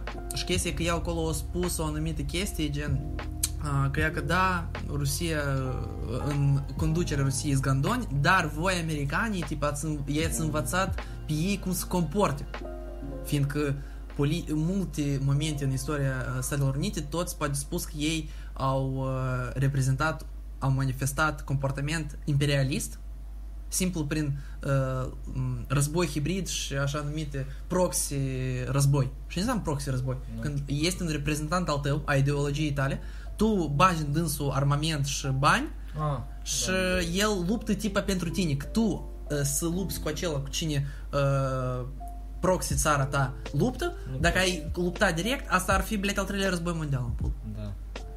Și, tipa, și ei huneaua asta o fac în destul de multe locuri. Da, pies că, că Rusia e, e mai proastă, nu putut să fac cum, cum fac alte țări. Da, nu putut, dar e ca asta și chestia. Aici și constă recursia. Că Oxymoron a spus, tipa, da, conducerea Rusiei sunt gandoni, dar voi, tipa, americanii ați învățat cum să comporte. Dar, uite care e pricolul. Urmărește gândul meu. Când nu mai a venit la putere Putin, a fost un eveniment în Vologodonsk Posibil tu nu știi despre dânsul. Când a fost uh, au explodat câteva căs uh, unde trăiesc oameni uh, și după asta au fost învinovățiți teroriștii din Cecnia care a fost uh, motivul pentru cel de-al doilea război cecen cu cecenii, tipa, voi teroriștii, blядь, și după asta el a făcut un interviu și o frază uh, de macism care a fost uh, memorată din interviurile lui Putin, tipa, noi că dacă trebuie pe, pe teroriști, blядь, a să-i, dacă să trebuiască și, blядь, și în sortir, nahui, o să-i macim. Tipa, să-i omorâm dacă în, în, a să stie, de exemplu, un terorist, să scași ea ca în viceu aeroportului, dacă ați trebuiască, noi, короче, să venim, blядь, ați deschidem ușa, să măcim nahui de dată în viceu. Da? Și pricolul care? Urmește gândul. și după asta au fost învinovățiți iar teroriștii din Ceșnea și au început cel de-al doilea război cecen. Da? Dar este așa o carte uh, care se numește FSB Взрывает Россию. Unde sunt aduse uh, uh, mărturiri, mărturiri? Când un martor își expune mărturie, nu? Da. Uh, a oamenilor Mărturisiri Mărturisiri, da A oamenilor care au văzut În Vologodonsk Cum uh, careva oameni îmbrăcați în uniformă funcționarilor orașului Tipa uh, zonele verzi ale Chișinăului aduceau saci tipa de zahăr în subsolul uh, clădirilor uh, în Vologodonsk, dar acolo, adevărat, nu era zahăr, era gixogen, blядь. Asta este un exploziv care este folosit numai de structurile de FSB. Și acum urmărește gândul. Ți uh, tot comportamentul să nu-ți amintești de nimic. Singur să, explo- singur să faci o careva uh, crimă și după asta să justifici asta uh, și să învinovățești pe altcineva și, și astfel ju- să justifici atacul unei alte țări. Fix așa, după același pattern, se poate de observat aceleași acțiuni teoretic. Teorii de conspirație. În uh, evenimentele 2001, uh, 11 septembrie în Statele Unite, este așa o presupunere conspirologică că uh, FBR, cum, nu știu cum se numește corect, în, uh, CSI, FBI, o uh, făcut uh, a, aceste teracte ca o justificare după asta să atace țările din Orient. Au făcut huneaua asta. Și că aici și are loc recursia asta, tipa că se poate spus că americanii au învățat administrația rusă că, că sparte ca niște gandoni, da?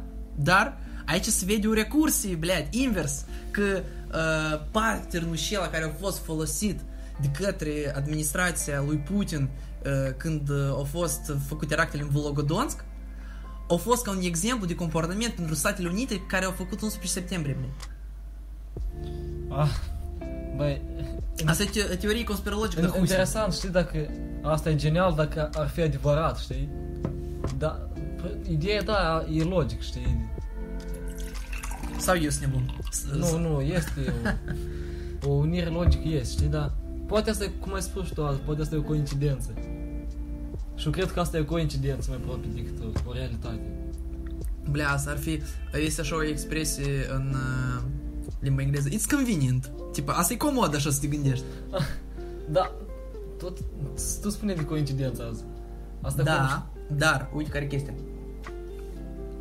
Este o diferență dintre coincidența că noi, aici s-a format o civilizație, blядь, pe un, gl- pe un glob, pe o bucată de piatră în spațiu deschis, s-a format o civilizație care au început să gândească, băiat, la sensul existenței, da?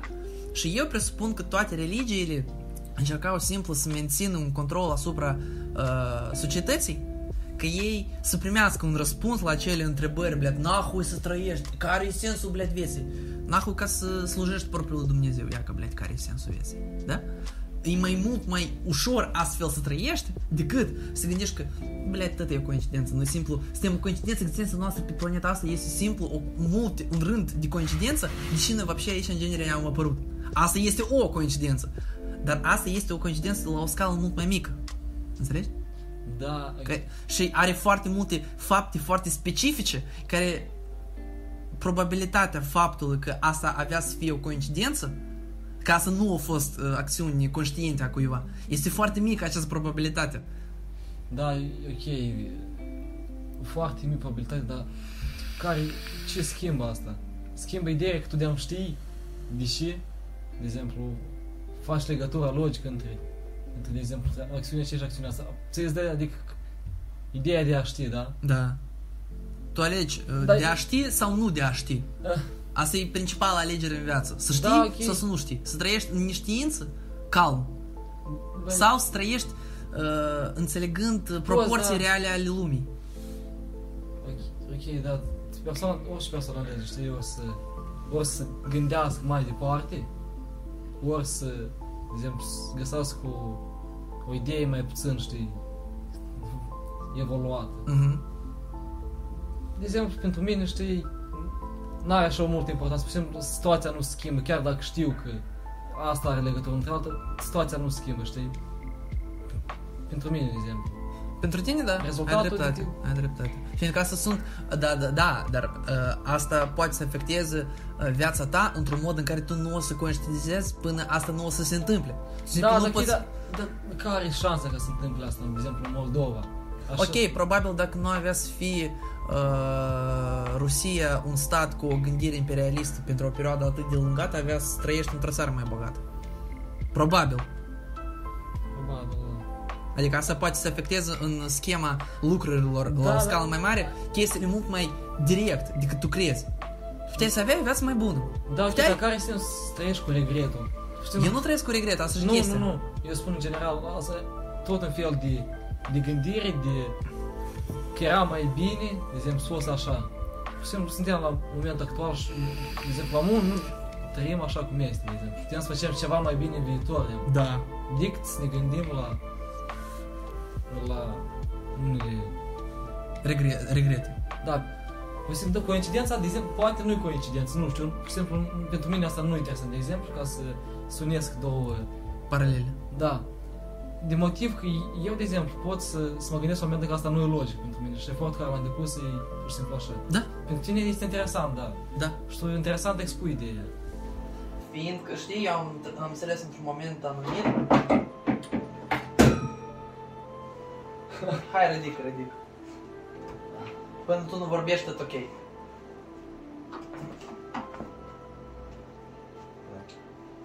Semnalul merge? Semnalul merge, tot normal. Tu simplu nu te auzi.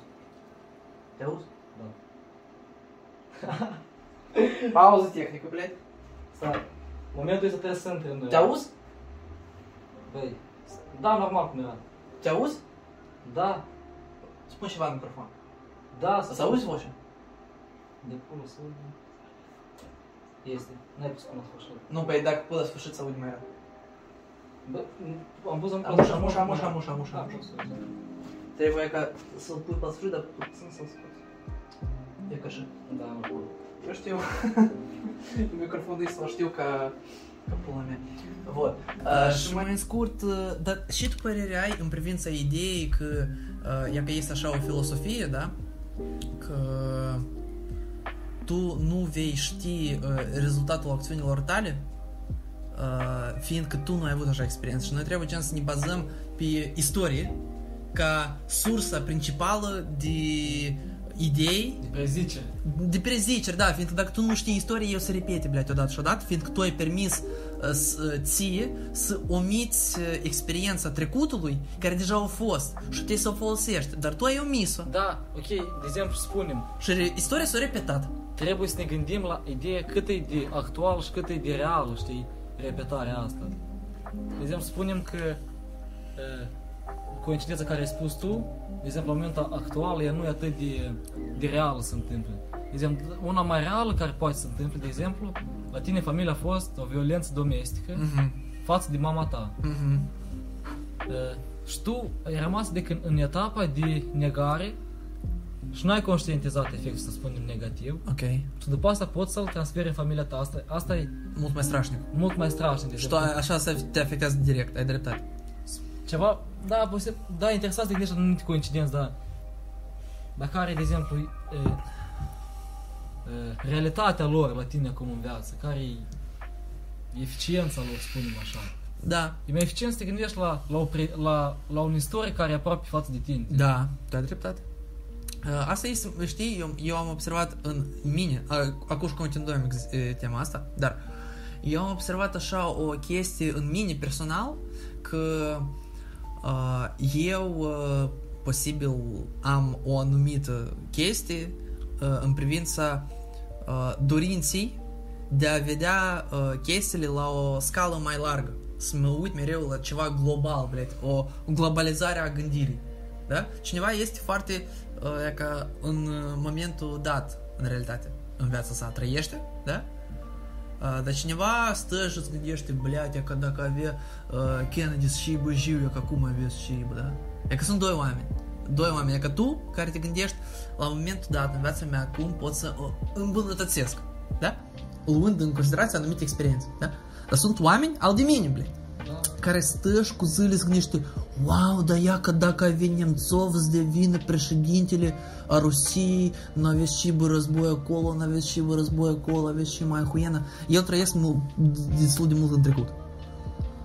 Nu în regrete, dar în trecut. Eu, Da, eu sunt mai regret demodat. atunci când e ceva legat de tine, direct, Mhm. de, de istoria ta. Da.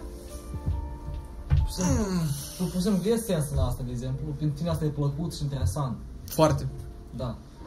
Istoria a fost una din subiectele mele preferate la... E tot e bine istoria, dar adică până în clasa nouă, să o zice, după asta am înțeles, băi, poate da important să știu anumite eveniment, dar asta nu schimbă la moment nimic, știi? Mm, În uh, sens general al uh, istoriei, e că, de exemplu, Maia Sandu, da? Uh, e că mulți spun că ea ca uh, datorită faptului că Maia Sandu uh, are o anumită ideologie și într-un anumit mod dezvoltă politica statului, noi acum avem facturi mai mari. Da? Se poate de făcut o astfel de paralel. Da, poate. Dar noi omitem faptul că istoria este destul de oarbă în detalii, fiindcă ceea ce va fi scris în, în manualele de istorie despre Maia Sandu, absolut istorii pohui ce fel de președinte i au fost uh, la prima sa președinție și că moldovenilor, blядь, le-au fost scump să plătească facturile, ea va fi în istoria manuale, în, manu- în uh, manuale de istorie, va fi ca prima președinte femeie uh, în Republica Moldova. Și istoria și bă, pohui și fel de președinte i-a fost. Ea va fi prima femeie președinte Republica Moldova. Și posibil ultima. adică în scala uh, globală a istoriei se poate- poți vede... Oh, ia că, încă o chestie foarte interesantă. Uh, eu nu de mult, pentru mine am observat o astfel de logică ciclică a realității noastre, că e ca o logică, urmărește gândul. Uh, timpurile grele formează oameni puternici. Fiindcă ei trebuiau cumva să combată realitatea, da? Uh, Oamenii puternici formează timpuri bune. Fiindcă ei au depus efort ca să schimbe lumea spre bine. Timpurile bune formează oameni slabi.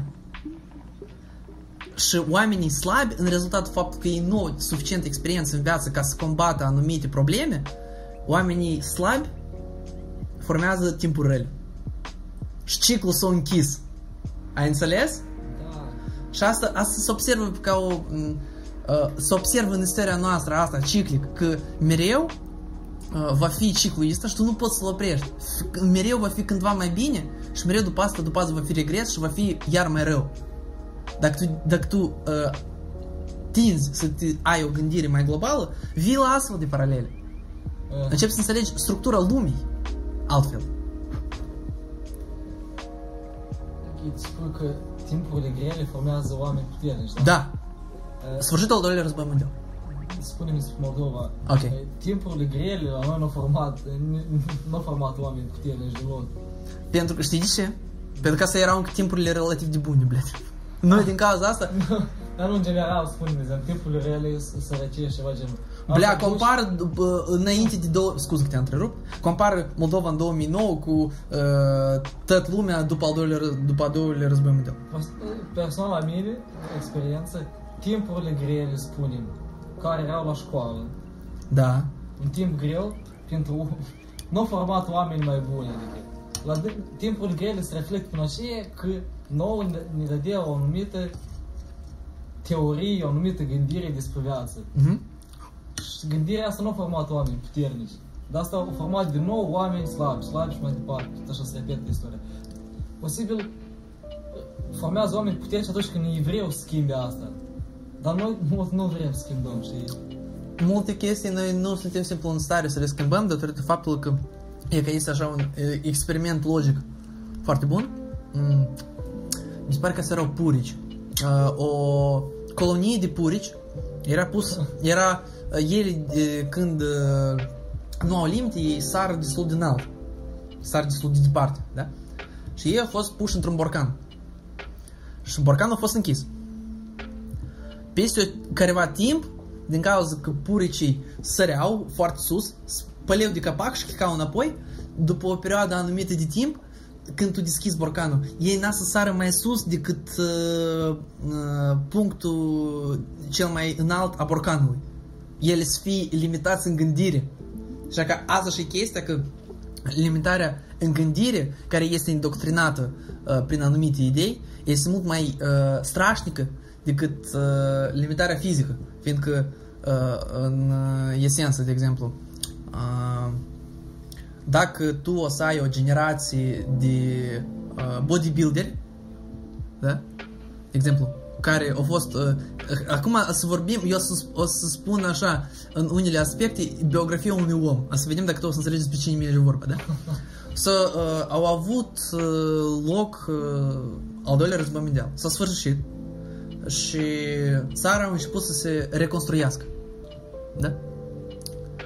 și uh, pentru a fi mai uh, fericiți, mai satisfăcuți, mai împliniți în viața sa, au început să se dezvolte o generație de bărbați puternici. Acești bărbați au început să manifeste careva succes în sport, da? Și au început să apară primele generații de bodybuilderi, da?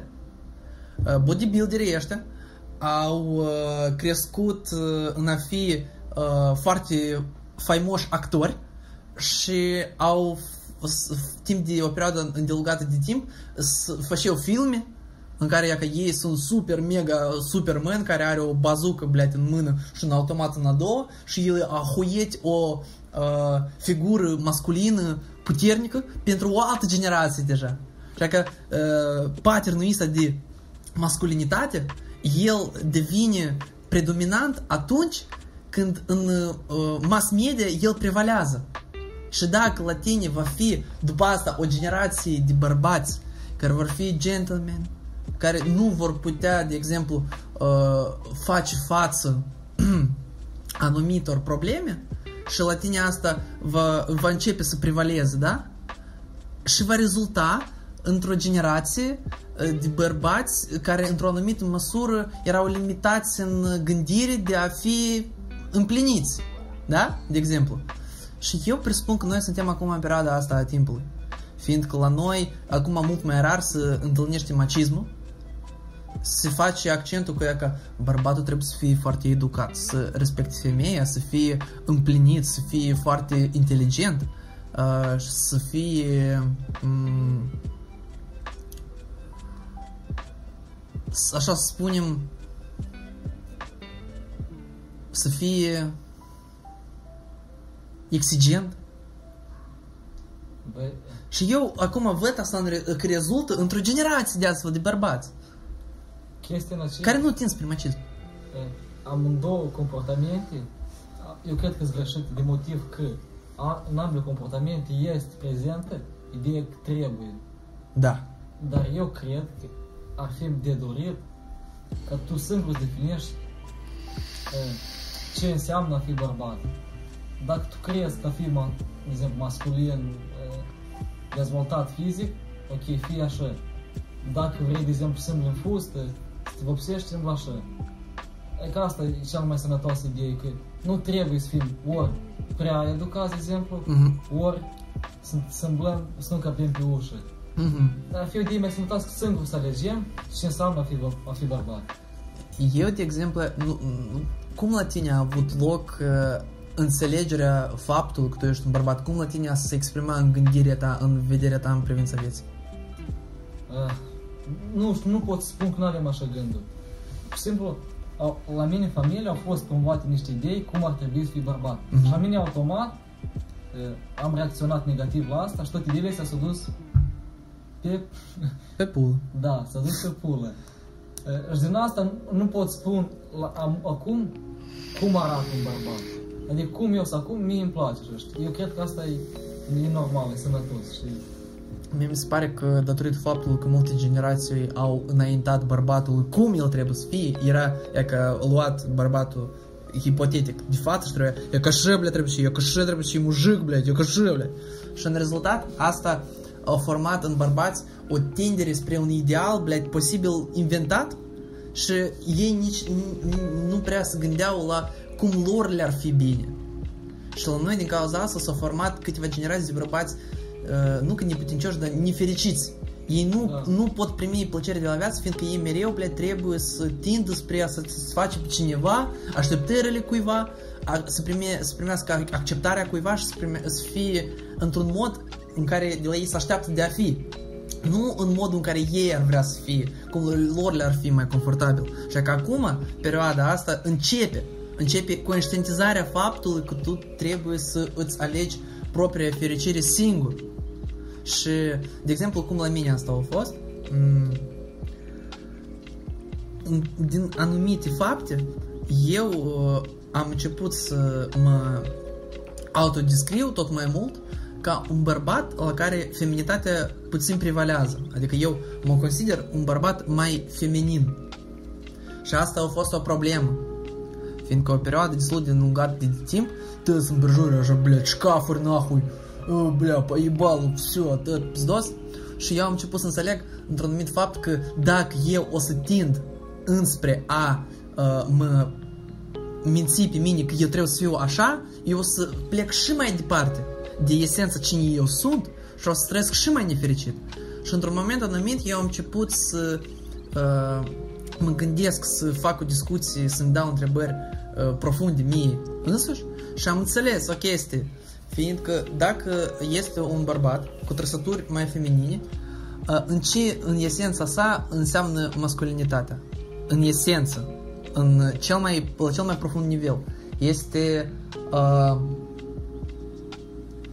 contemplarea faptului cine tu ești. Tu înțelegi cine tu ești, ce tu reprezinți din sine Da. și să te bazezi pe punctele tale forte. Că ești conștient, nu treci după Da, anumit model. da, și într-un moment anumit eu am înțeles că prin asta și-ar fi adevărata masculinitate în, pre, în primirea propriei feminități, că eu înțeleg cine eu sunt, eu nu mă prefac.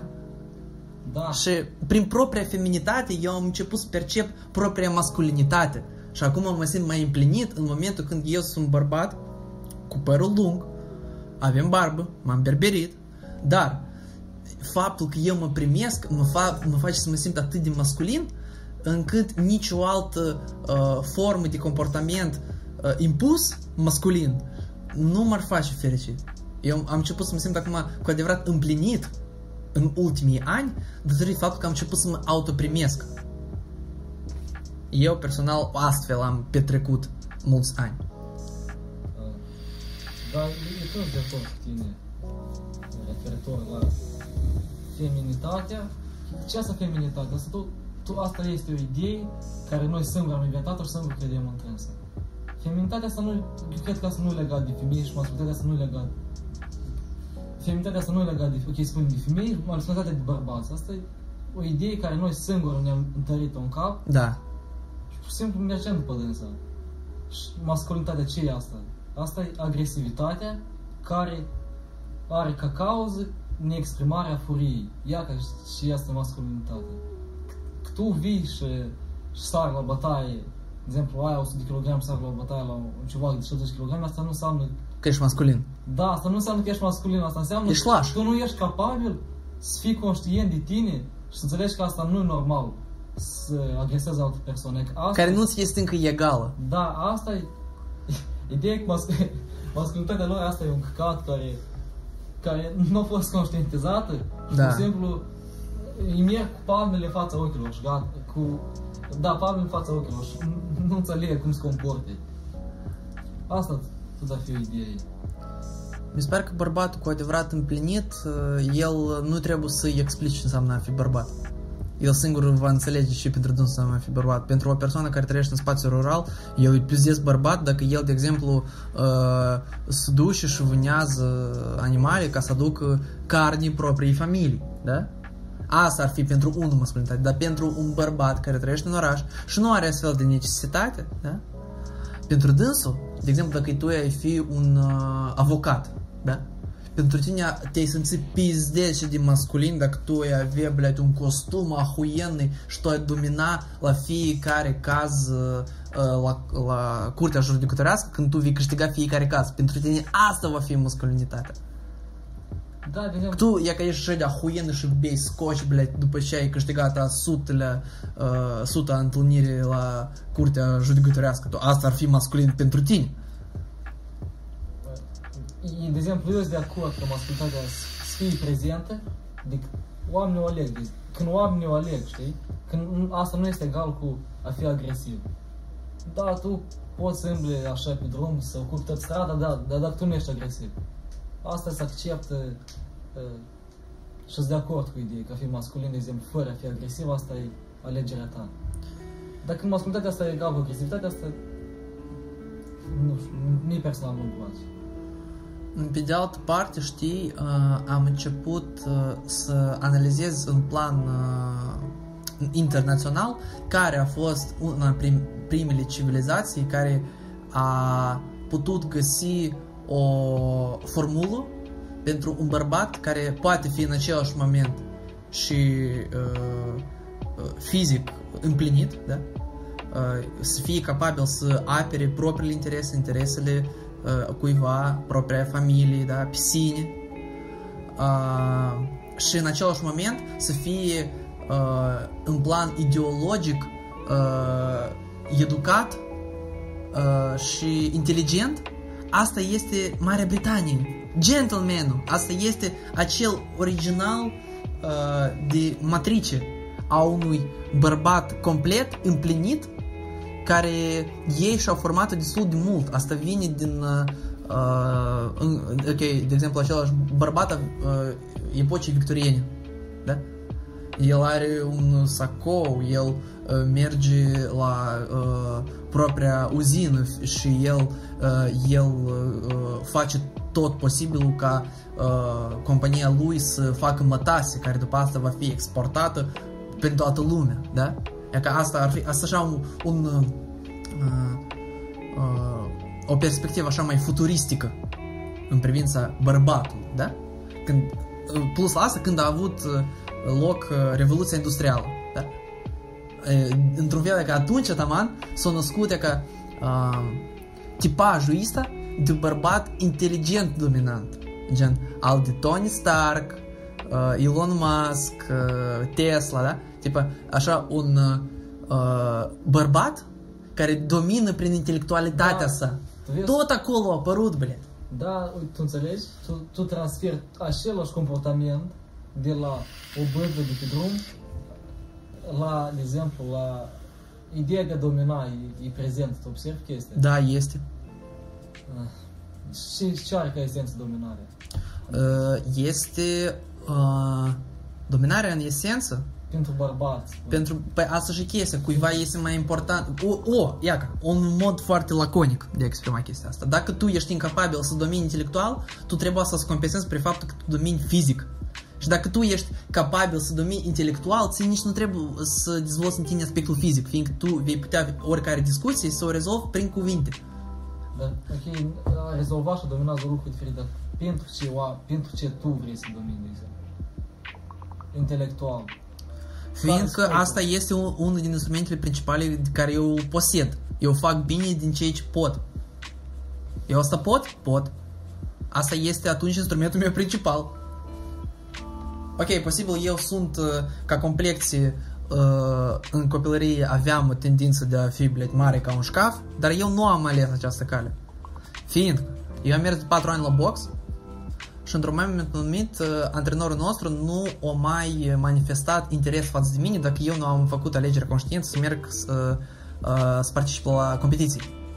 El și-a separat uh, grupele de interes. Eu mai mult timp să acorde ca copiilor care vreau să se dezvolte, să meargă la competiții și ca cu dânsa să lucrez mai mult. Da? Dar cealaltă grupă, ne, ok, într-o parte, ei la competiții, ei primii, da, da, da, și mai departe. Dar, da, ok, i-am dat altă întrebare. Eu n-am răspuns, fiindcă la mine e destul de lung îmi formulez gândurile, dar după asta eu am început să observ într-un moment anumit cum eu și ceilalți participanți ai clubului acesta de box am început să m- devin proști din cauza la acea mare cantitate de lovituri care la dânși ateriza în cap. Simplu, au început să se dezvolte ca un fel de uh, Mm, rămare în uh, dezvoltare, adică tu ai rămas uh, în urmă cu dezvoltarea din cauza faptului că la tine a început structura blete encefalului să se distrugă uh, încă în perioada când creierul se formează.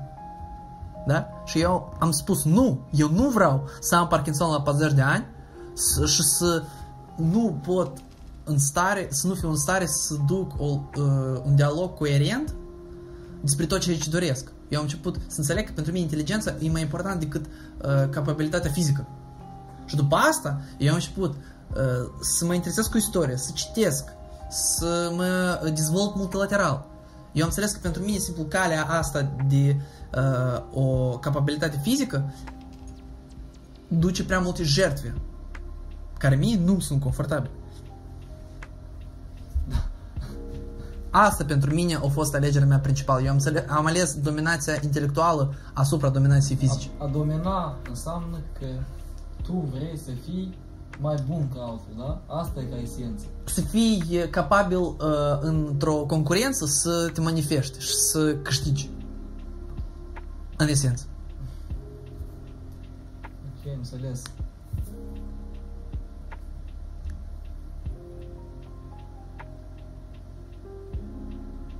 Tu cum crezi, uh, pentru tine uh, toate alegerile care tu le-ai avut în viața ta, uh, ele sunt finalizate? Adică tu crezi că tu ești format ca personalitate sau nu? Mm. Uh, Cred că da. De exemplu, dacă avem o idee de care nu eram conștient, eu săpam mai adânc și înțelegem care e esența la ideea de Aha. Și eu mai conștient de, de exemplu, trei ani. Și asta cred că a fost o anumită cauză de ce eu să devin mai, mai format. Să mă formez așa, într-un anumit mod.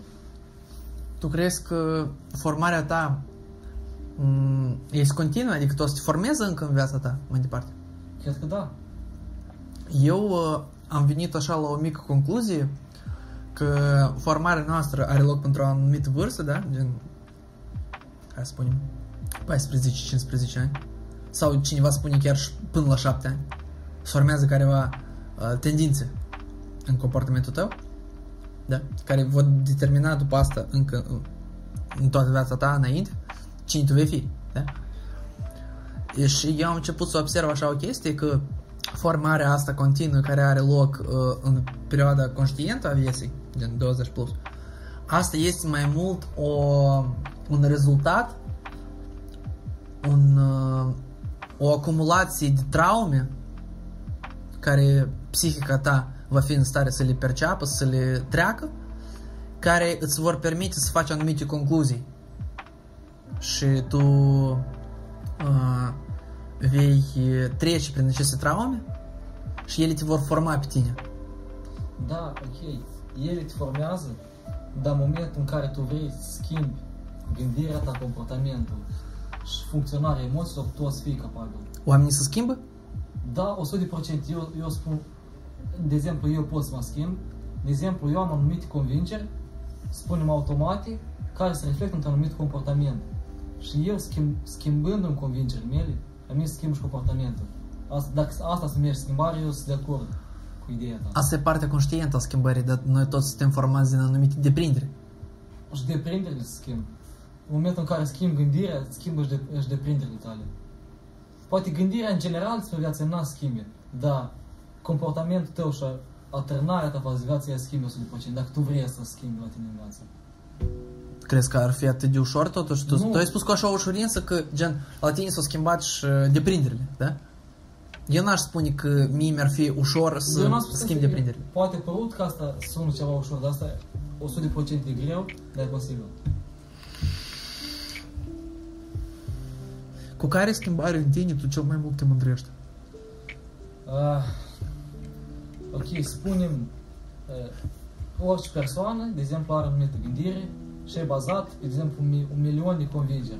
Da. La fiecare, de exemplu, la milioane de convingeri stau 10 convingeri. Spunem așa, Mhm. ipotetic. Uh, și o schimbare care e esențială a fost că eu am putut să-mi schimb un- unele convingeri de bază. Ceea ce a dus la evoluția mea.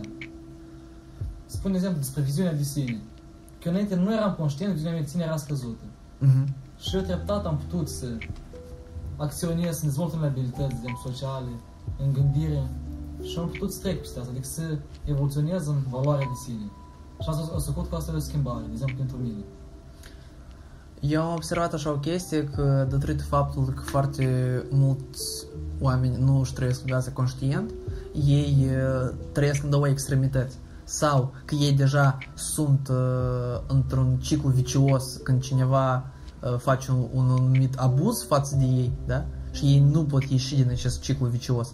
Sau ei trăiesc atât de uh, inconștient propria viață, da? Că ei simplu merg cu torentul mereu în viață.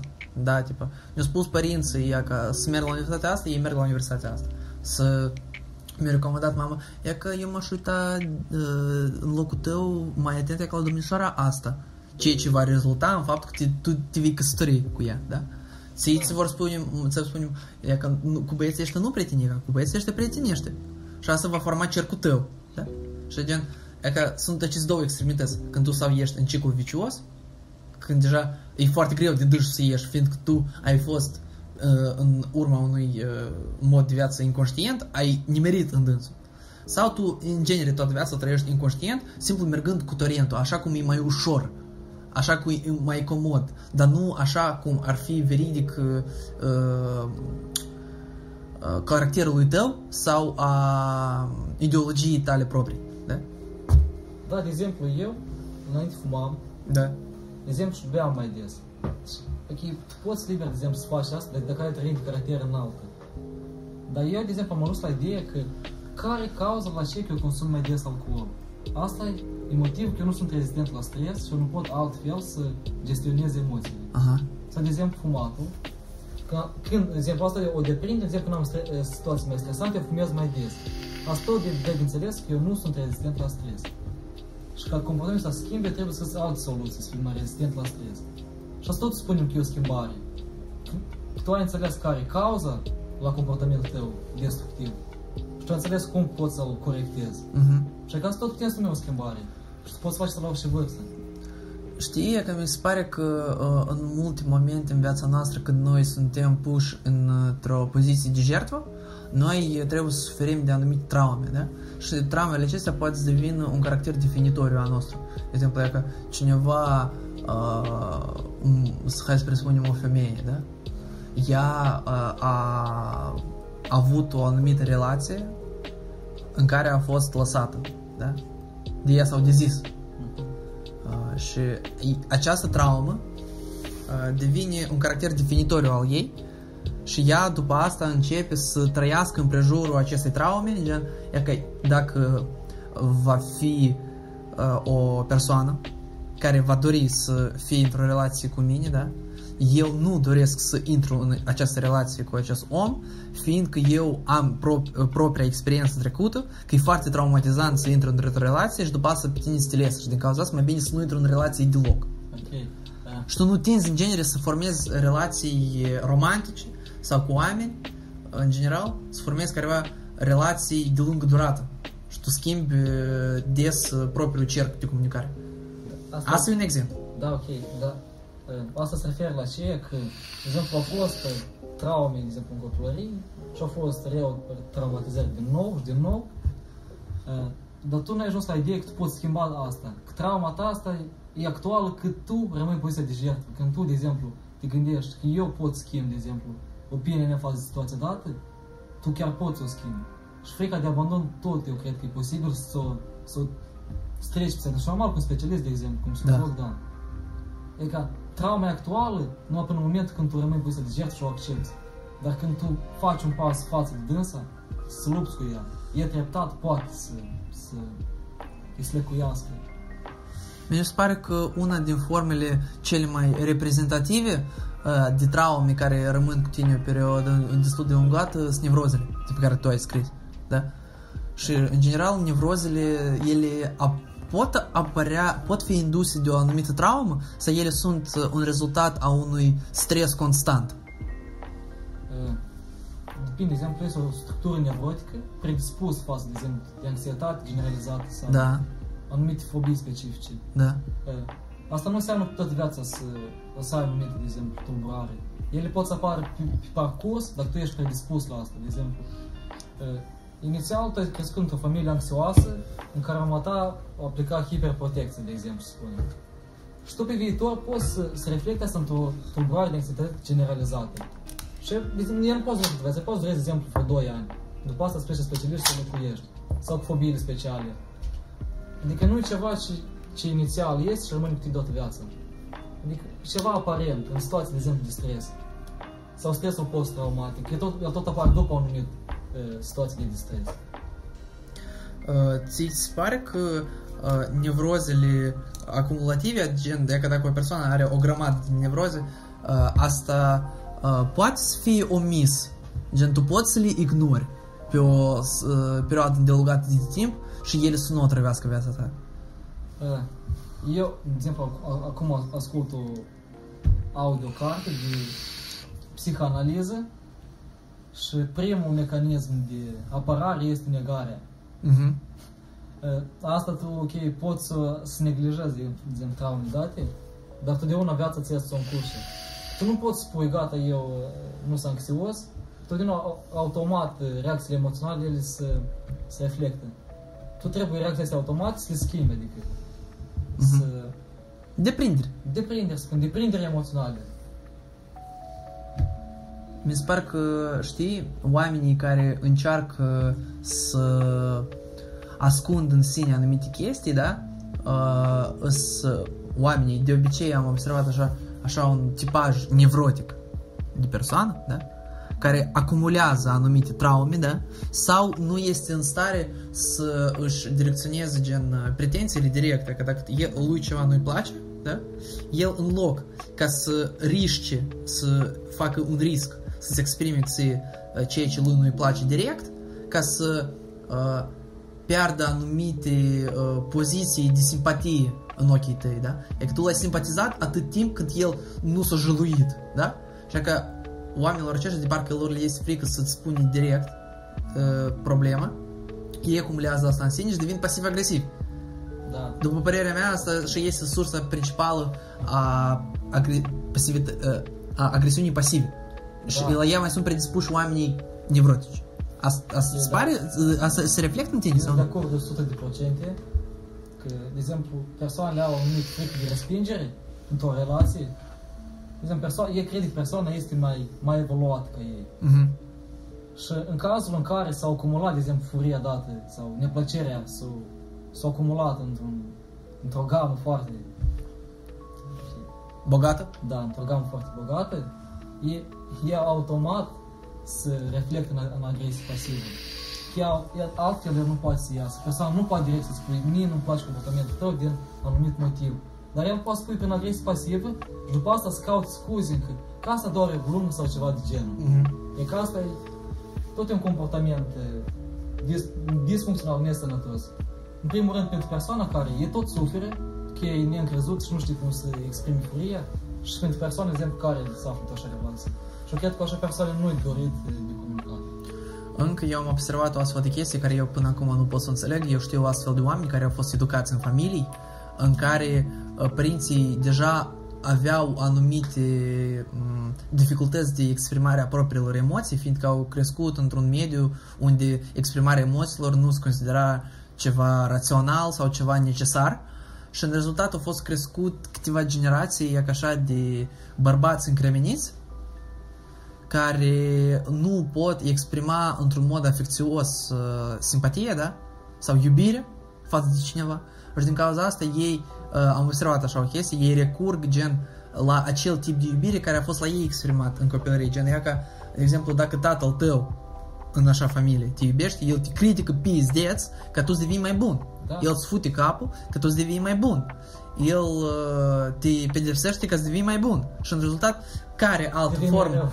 nu sau așa, care altă formă de iubire și de exprimare uh, a afecțiunii poate această persoană poseda în afară de mecanismul ăsta de uh, m, critica asta în, cu dorința ca tu să devii mai bun. Asta este unicul, me- unicul mecanism și din cauza asta se formează așa o, o, un gol, da? Că tu uh, ai dorit, este așa chiar un uh, vers într-un cântec, uh, мне нужен был друг, а не колки упреки. Da? Gen, când uh, ți îți trebuia un prieten, tu ai vrut să vezi în părintele tău un prieten, dar el ți, uh, cu cât uh, mai mult el dorea să-ți facă mai bine, cu atât mai tare el te jignea. Da. Și ne uităm, de exemplu, obiectiv la, la de exemplu, o copilărie traumatizantă. De exemplu, copilul nu ținea ceva frumos și după asta vine critica. Și acum dacă ne gândim cât e de valoros critica și ea, ca tu să o spui la copil. Că el nu a ținut corect pentru și lui asta. Pe- Pentru ce să-l traumatizezi? Eu nu înțeleg. Adică, cum oamenii pot să facă așa? Să nu-ți gândească că ei, nu, nu pus acolo o virgulă. Mare problemă din asta, că scrie încă o dată, hai de la început.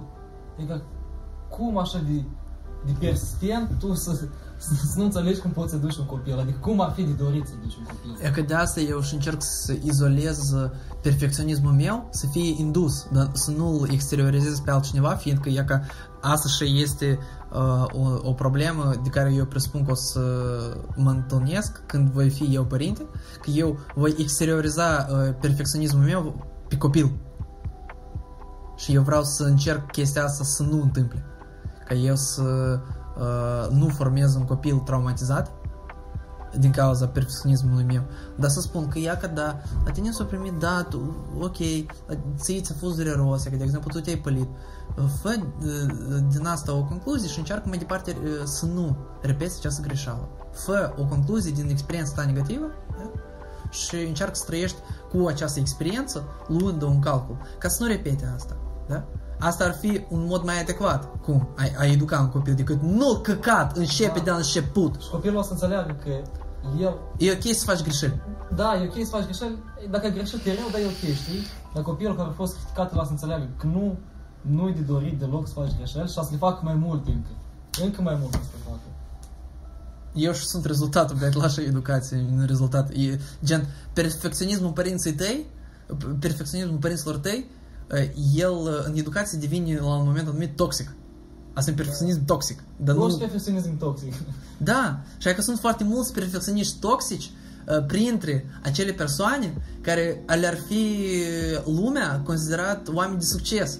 Acela James Cameron, tu nu-ți închipui și de tare el dracește proprii lucrători când ei filmau ce ce făceau. Sau era încă un game designer, da, un om care ducea o companie de jocuri, da, care a făcut jocul care l-a publicat Rockstar, se numea L.A. Noir.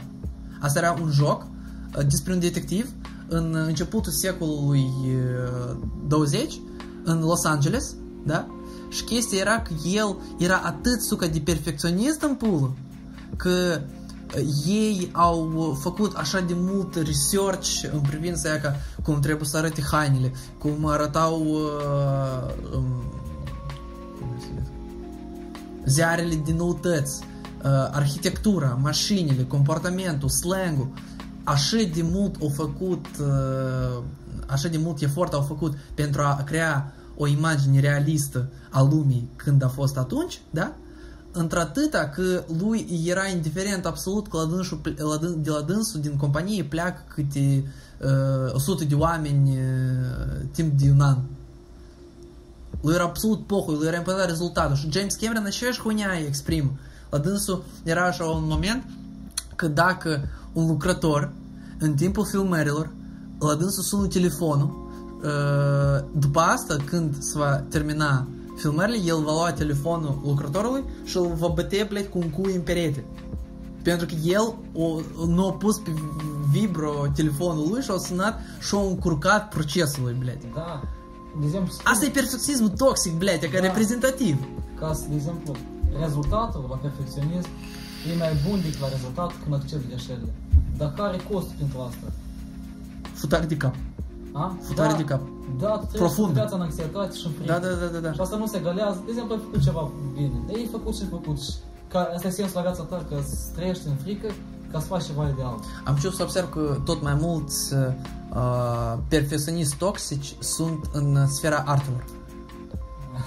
Tipa, e că, de exemplu, același rockstar, da? Ei au și o filosofie, că e ca voi trebuie să lucrați și să faceți jertfe omenești, să nu vedeți propria familie câte un an, să dormiți nahul la muncă și să lucrați câte 11 ore pe zi, dar noi să facem un produs de la care nahul să ahuiască toată lumea și va rămâne în istorie ca un exemplu, blядь, etalon de ceva ce reprezintă din sine un joc. Da? Același GTA 5, Red Dead Redemption primul, al doilea în special. Acolo familiile soțiile au format o asociație și au început să dea la judecat compania Rockstar că ei nu-și vedeau soții câte un an, copiii creșteau fără copii, ca că ei primeau bani colosali și își făceau aportul la o, un element al culturii în formă unui joc. colosal, dar jertfeau din propriile conforturi și viața sa personală. E că eu am discutat dat, dat cu tatăl meu dacă asta merită. El a spus că nu. Gen că pentru, e că dacă, a, nu, stop, nu, el a spus că da. Fiindcă gen, Mă uiți și ceva straniu. da, da, da, gen că, e că tu o să îți jertfești foarte mult, o să primești foarte mulți bani, dar o să ieși din asta ușiz, blядь. Tu o să și mort emoțional, tu n-o să vrei să faci nică încă 3 ani.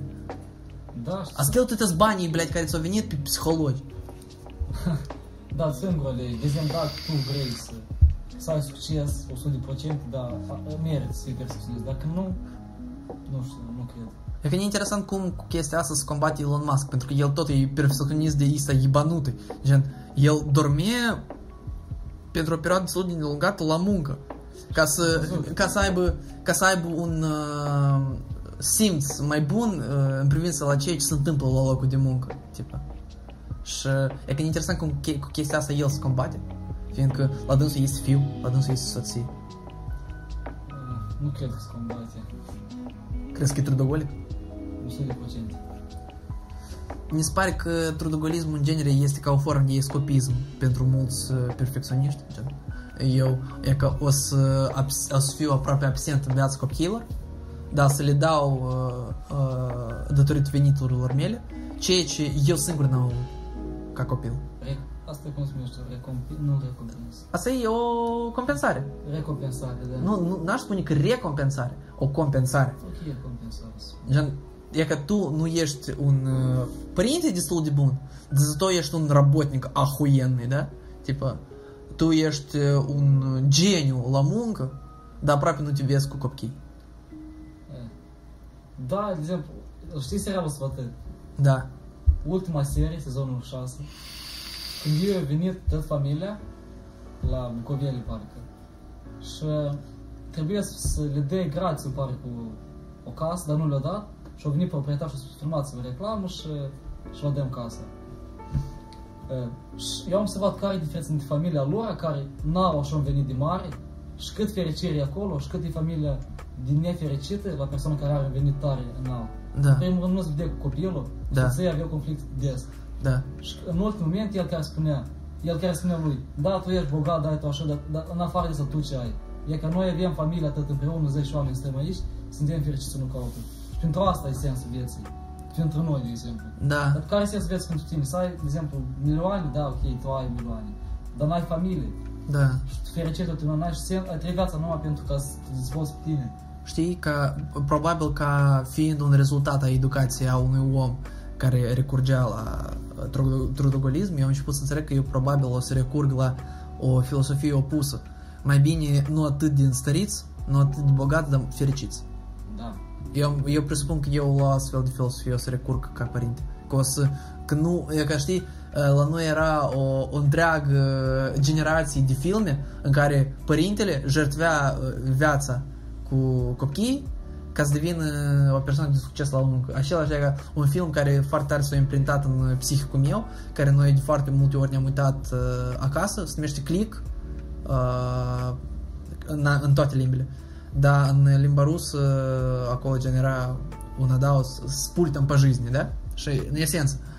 a, Asta e istoria unui trudogolic a, care a vrut a, simplu să aibă o, a, un pult, a, o telecomandă care o să fie fol- o să poată să folosească la toate, a, te- toată tehnica, da? La televizor, la condiționer, ușa de la garaj, da?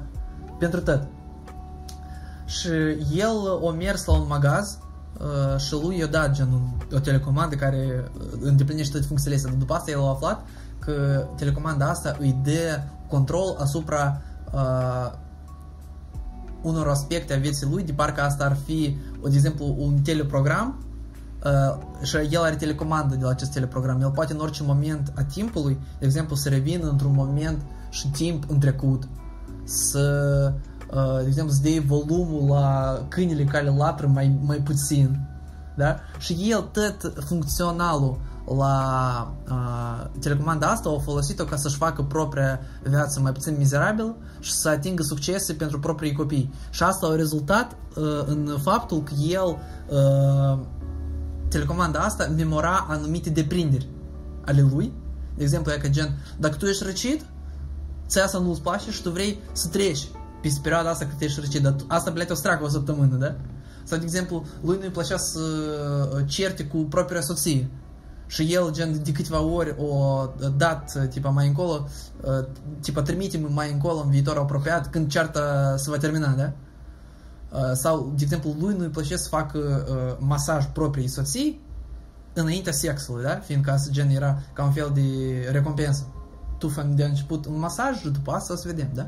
Și pricolul că lui nu-i plăcea să facă masaj și el a început să uh, de gen fast forward uh, peste masaj și asta rezulta în faptul că și sexul gen dura un minut. Ca de obicei. Da, și de fiecare dată când gen și după asta telecomanda a început să memoreze deprinderile astea lui. Și ea că gen, el s-a îmbolnăvit, все, a trecut na o săptămână și el iar e vindecat. S-a certat iar au trecut uh, cât, câteva ore uh, până uh, cearta s-a terminat și așa el a început cu pași foarte mari să treacă viața lui, gen și el, tipa, într-un an de timp real, o trecut vreo 40 de ani a vieții proprii.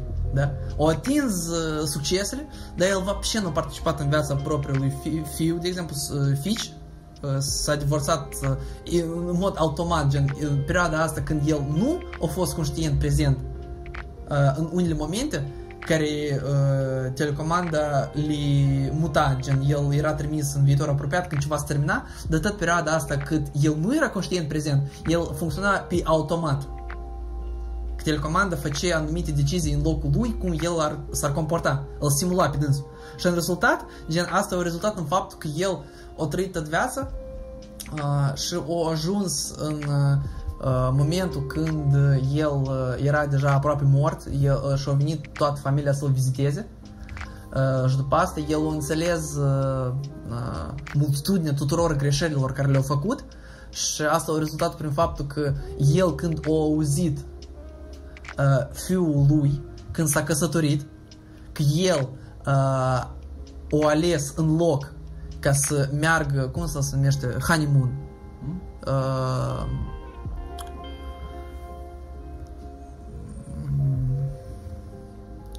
Zoltoi Mesec. Ah. Perioada asta, gen, când tu te, da, când te duci într-un cruiz sau undeva într-o călătorie cu propria Luna de miere, da. Și tipa, când el a auzit, uh, fiind în spital, că fiul lui tot a început să recurgă la comportamentul lui uh, din trecut, că el alegea munca în loc familiei, uh, el a auzit că fiul lui a spus e că noi nu să ne ducem în lună de miere, să ne ducem în lună noastră de miere mai încolo, fiindcă au apărut ceva pizdește de important la muncă în momentul ăsta când a început să observe că fiul lui Fiu e pizdă cu dânsul, la fel cum a fost cu dânsul, el o s-a sculat uh, din pat uh, unde era o grămadă de aparatură care avea să-i prelungească viața. El o alergat mai când nu invalid, cu probleme cu inima, uh, o alergat în, uh, în roba lui de, de la spital, gen care e simplu un material deasupra corpului gol. Alergat afară unde era un moment foarte dramatic și el a alergat în ploaie după mașina uh, fiului, uh, tipa să-i spună că nu, nihuia, familia e cel mai important. Asta a fost ultimele, asta a fost ultimele lui cuvinte ca o concluzie care el a făcut în urma experienței sale de viață, că все хуйня, семья прежде всего. Ultimele lui cuvinte înainte el să moară, un trudogolic, blядь. Înțelegi? Vin Diesel, știi, glavna e semia. Da, da, da, da. Și, da. și la show, la, la o concluzie putem să, să finisăm, eu cred. Da, da, da, hai. Gen, uh, că în multe momente în viața noastră când noi uh, suntem conduși de propriile deprinderi, mai bine uneori să facem un pas în urmă și să uh, analizăm ce ce ar fi pentru noi cu adevărat mai bun dar să nu ne conducem după propriile deprinderi care uh, posibil să ne ducă nu acolo unde noi vrem. Trebuie să trăim viața conștient și să fim uh, participanți activi ai propriei vieți, dar să nu permitem vieții simplu să treacă pe lângă noi. Da, tu ai spus tot ce vrem în cap. nu, n-am, n-am ce spune, gata. Eu te pot felicita, primul episod a podcastului nostru uh, minunat o luat sfârșit. Da, bă, mulțumesc. Ți-a plăcut lasagna? Băi, tare gustoasă, discuția, tot. Mulțumim. Îți mulțumesc că ai venit. Sper că asta va fi un început frumos a seriei noastre de podcasteri. Da, Vă mulțumim pentru vizionare și ne vom vedea în următorul episod. Da. La revedere.